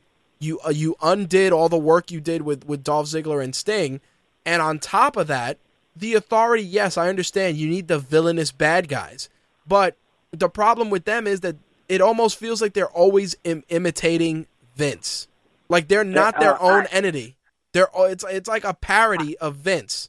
Yeah, I have to I have to like just let the IWC know, you know, internet wrestling community know, uh, slow down with your hatred and your bashing of what's going on. Okay, in case you haven't noticed, this happens every year. Yep. Every year, the big heel move happens. The movement occurs at the end of the year. It's never the feel good moment. Let's look what happened last year. Daniel Bryan became a, a Wyatt family member. Let's slow down, everybody. As you mentioned, yeah, bringing back the authority early. Yeah, that I, I'm, I'm, you're, you're, you're, you're a guy who doesn't mind the authority thing. I'm done with the whole having that as the easy cop out. Right. To have the villain because it's so easy to write for. It's like saying, "Hey, look, you know, let's bring the lead, let's bring the, the the, the Legion of Doom to battle the Justice League." It's so easy. But do you know what it is? The the evil the evil creative entity it can be utilized in a different fashion. One of the one of the be, one of the better uh you the one of the better uses of the of the heel owner is Lucha Underground with Dario Cueto because that guy he he owns the promotion he's kind of villainous, but he kind of fall he kind of blends into the background as certain feuds begin to take shape. Like they did an uh, uh, uh, one one of the earlier episodes of Lucha Underground. He had the match where it was like I think a hundred thousand dollar briefcase, and it ended up like it was John Johnny Johnny Mundo, aka John Morrison, and Puma, who who was Ricochet, and um, I believe also uh, Ezekiel Jackson was involved. And yeah, you know, it, it was very easy that the dude didn't want to pay out the hundred grand, but it it started creating animosity between the other players involved. And like I said, at that point, you know, Dario Cueto kind of faded into the background a bit. And that's what you need. You want your your authority figure to kind of like lay the gamut and kind of start putting the pieces in place and then just just just blend into the background. Like in the authorities case, you know, you come out, you award Rollins his match, okay, but then just leave it, let it play out over the course of, of the evening. Like, you know, if you want to have Kane be the instrument and just be like Kane, you know, the authority states that this and this and this, and then you move it along. But you don't need Triple H and Stephanie out there uh, for three fucking segments to to hammer it home. You know. But I don't. I wouldn't even care if it was like a freaking silhouette, like in Deal or No Deal, and they were a banker or a freaking authority figure that we didn't know. Like, That'd be pretty funny. Care was that? My whole thing is it's like, why does it always have to be one way or another? Why does it have to be the good general manager, the heel authority? Why can't it just be like, listen, it's a booker who's booking. You guys do this, it's this, whatever. And if you don't like it, that's just what it is. Straight up and down. Years ago, we would see the managers will be the one. Jack Tunney or uh, Bischoff or whoever it was, uh, Ted Turner himself. Yep. Signed or gave me an agreement of this contract, and we never even seen Ted Turner yep. unless it was in a freaking stock exchange. Yep. But now it's like too much, and it's like it's pulling away. Uh, they're, they're still trying to bring that Mr. McMahon type essence back, and it's I don't know. To me, it's just it's oversaturated. It's done. Well, like I said, I feel that it's caricatures. Like they try too much to impersonate Vince. And then I also feel that Triple H still tries to be the wrestler and the authority figure at the same time. And you can see it in his promos. Like when he clowns the guys like he's one of the boys. It's like, yo, dude, you're supposed to be a boss. You know? Yeah, I hate that. So I hate that. And that's what that's what I mean. Like like they gotta learn like he's gotta learn to switch it off, which I've said before. But the but the heels themselves just just fade into the background and let the feuds build themselves. Like even even in, in the New Japan thing, you know, when they when Jeff Jarrett joined Bullet Club or whatever, and you know, Jeff Jarrett has his promotion and and Global Force Wrestling was kind of part of the whole thing with with New Japan being able to air their pay per view here. Like, it, I I understand it, but even with Jeff Jarrett, he kind of he wasn't he was there but not there. Not so much like when he was running I- TNA, but but you know he was he was not as out there as you would have thought. Hell, I hope I hope Triple H fires more of them next. I hope people get more people get fired. And the real, the, even though it's storyline angle and all this stuff, but I appreciate it because at least they're away Right. for a while. Hell, if they're not backed by Royal Rumble, hell, keep them out until Elimination Chamber or before WrestleMania, whatever. Keep them away. Let us miss them. Yep. Right? Just could, and and with with us missing them, it helps to bring up other wrestlers that you know that we're not used to seeing, or maybe they have. Fine, they were, fi- you know what, guys, get healthy. Dolph needs the break. The guy's been busting his ass for three years. Let him have a break. He needs it. Fine, but once again, you don't need the authority to do it. You don't need it. But like you said, we always need the guys of the whole the, the evil empire. Whatever. Right. Well, well, You need- that's what we have now. Well, you need it, but like I said, and and I said it before, you can use the authority, you can use raw general managers, you can use them, but don't make them your crutch. That's the problem. Like creative, it's like, ah, make the authority do this or make the authority do that. And of course, obviously, Vince and those guys they have final say, but there's there's better ways to do it. Like like I said, you know, you got you got guys that don't even need to be motivated by the authority to feud with other guys. Like Kane should want to whoop Ryback's ass strictly because Ryback fucking clowned him how many weeks after Survivor Series, you know? Seth Rollins should have issue with John Cena because John Cena is standing in the way of him cashing in the briefcase.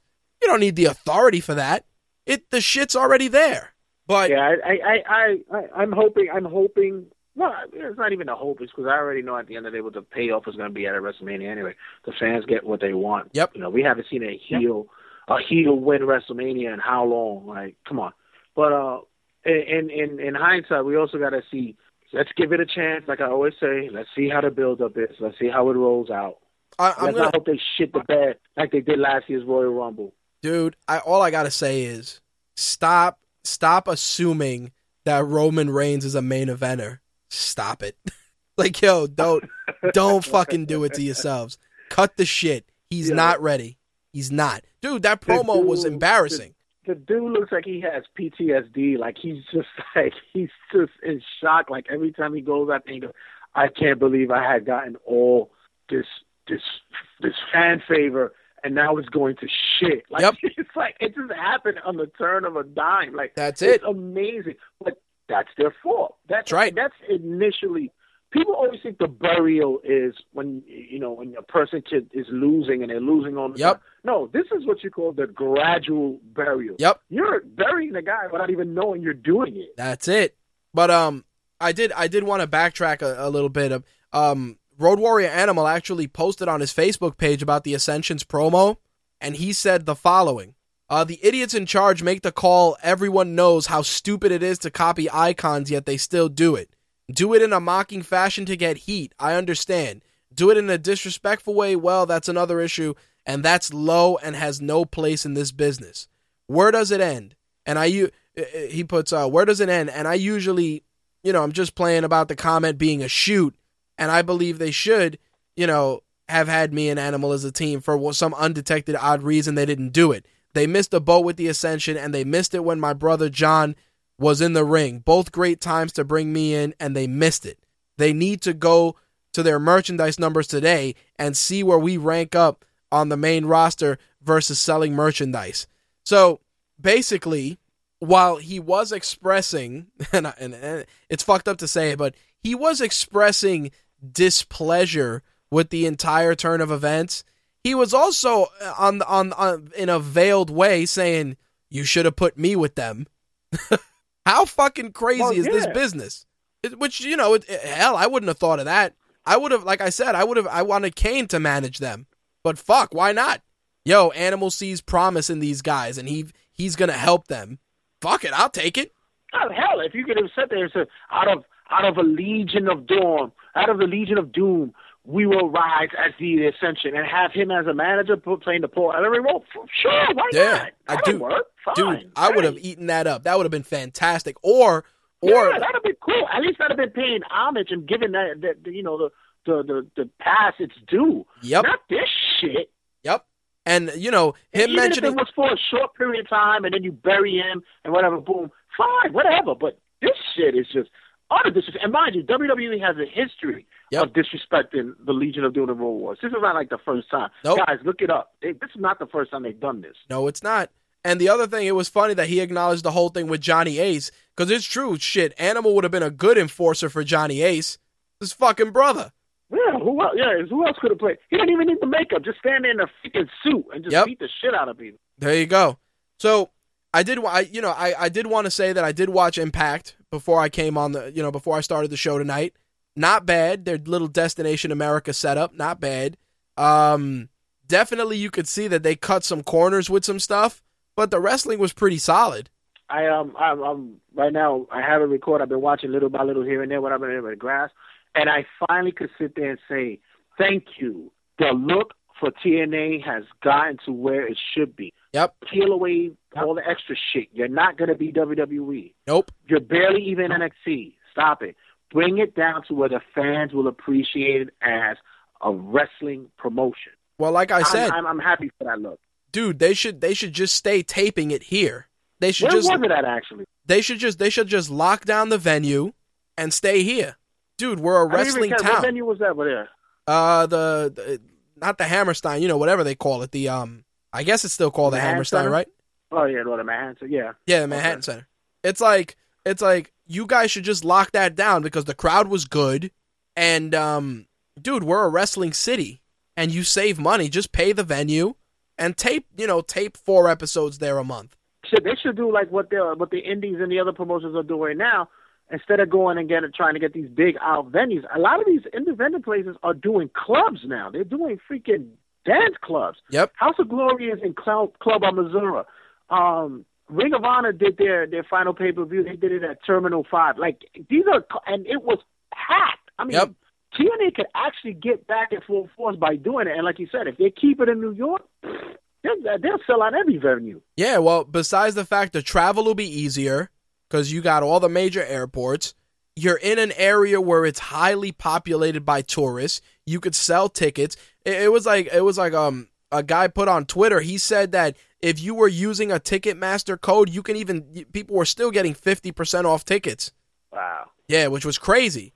But still, it's like I still, you know, it, it's a good venue. I'm amazed at how they they are able to re-sign these wrestlers with that. I'm amazed by Yeah, that. dude. I, I said the same thing when they were putting up all the announcements. Oh, we re-signed this guy, and oh, we re-signed that guy, and I'm like, yo, what are you paying them? Dixie must be blowing every like every wrestler for every month like at once just to keep them on a contract because I don't I really don't think how they have the money. I really didn't think they have the money. Nope, because you know Viacom didn't even want to touch him. It's not like Bellator that has Viacom's wallet, you know.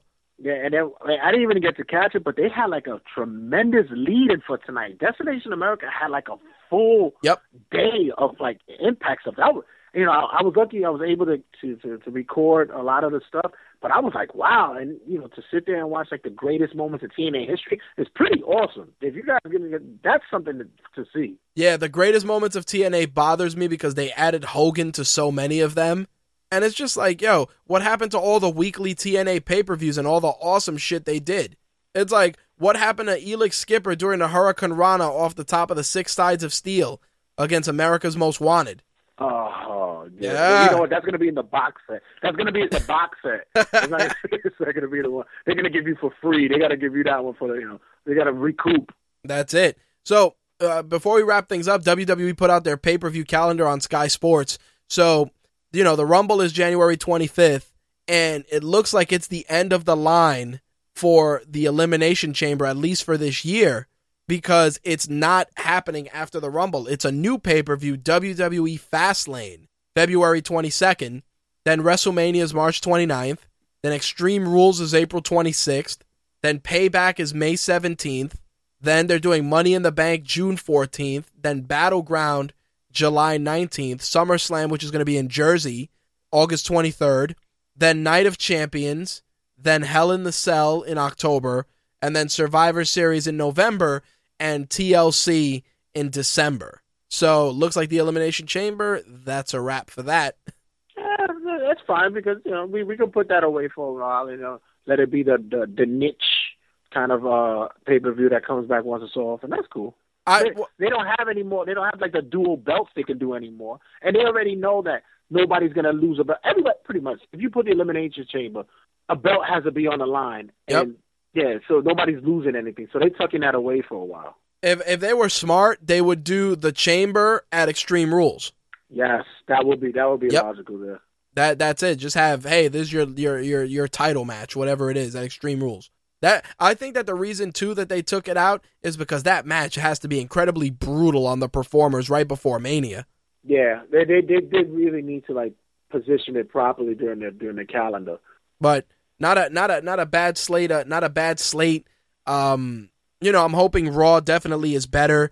Uh, it, next week. I mean, what do we got? We got a three week build up for the Rumble. Rumble is usually one of my favorite pay per views because you never know who's going to show up. Um, it's it's a it's a good week for wrestling though. We got NXT moving to Wednesdays, which is basically competing against Impact and Lucha Underground, and SmackDown's moving to Thursdays, and you know then you got Raw Monday. It's it's it's, it's shaping up to be a good 2015. The only thing we can hope for is that the creative side of things doesn't let us down. Oh, we can look forward to that happening uh, about 30 times this year. But that's all right because we could always look forward to outside entities other than. WWE. Absolutely. I know I know, you know, Hog has been killing it. You know, I know I've I've been following the the, the recaps and watching you on social media for that cuz I just haven't been able to get over there. But um they've been killing it, man. Oh man, that those shows have been like, I mean, I mean they kind of. I, I didn't get to do a write up on it because they actually changed the venue, not the Yep. venue, the time the last time, so so we got there pretty late, so it was kind of frustrating. But um, yeah, guys, I'm telling you, if you guys haven't been on it, and locally, you guys, if anybody can get to New York in February, I believe it's the 27th. Yeah, it it it the, the shows are getting bigger and bigger. Also, Pro Wrestling Syndicate is Yep. now uh, being televised. Yes, on, it is. I believe it's WLNY. Yep. So if you have that on your cable channel, that's actually a really, really good um, promotion out of out of New Jersey. They've been out for a few years now, and they're finally getting their way into the networks. Well, that's good. Isn't our isn't our good friend doesn't our good friend uh Danny Demanto work with them? Oh, but of course, There you And go. As well as you know, Brian Brian XL, Amazing Red, they're also affiliated there, and you know they and they they have always tons of of, of classic and uh, uh, um, independent stars that pass through there, and, and they have like a real intense uh, a format of, of different styles of matches and gimmick matches. It's great. There you go. All right. Um with that said, uh, that that wraps up the segment. Uh is there anything else you wanted to add? Uh, just want to say I miss you guys. You guys are awesome. Um, I'm still chiming in and piping in as much as I can, although my work schedule has been crazy. But uh, once again, My Take Radio, uh, Rageworks, we're here, and Jay Santy is not gone. I'm still around. There you go. Thanks for calling in, brother. I appreciate it. Oh, appreciate your time. Love you guys. All right, Peace. man. Peace. All right, ladies and gents, that was our very own Jay Santy. You can follow him on Twitter at Jay Santy. And of course, you can always shoot the wrestling talk with him on our Facebook fan page as well. Be on the lookout for the Ragies, which will be available probably tomorrow. We're actually, uh, I'm working with somebody to design a Ragie award, and uh, we're going to put that up with uh, the Ragies, and we'll be able to put that up hopefully before the week is out. So there you have it that's actually going to um, wrap up the first show of 2015. So uh, let's close it out. And uh, went a little bit over 90 minutes, but not too bad. Anyway, as I said, you've just heard My Take Radio episode 263, presented by Rageworks, uh, broadcasting live Wednesday, January 7th, 2015.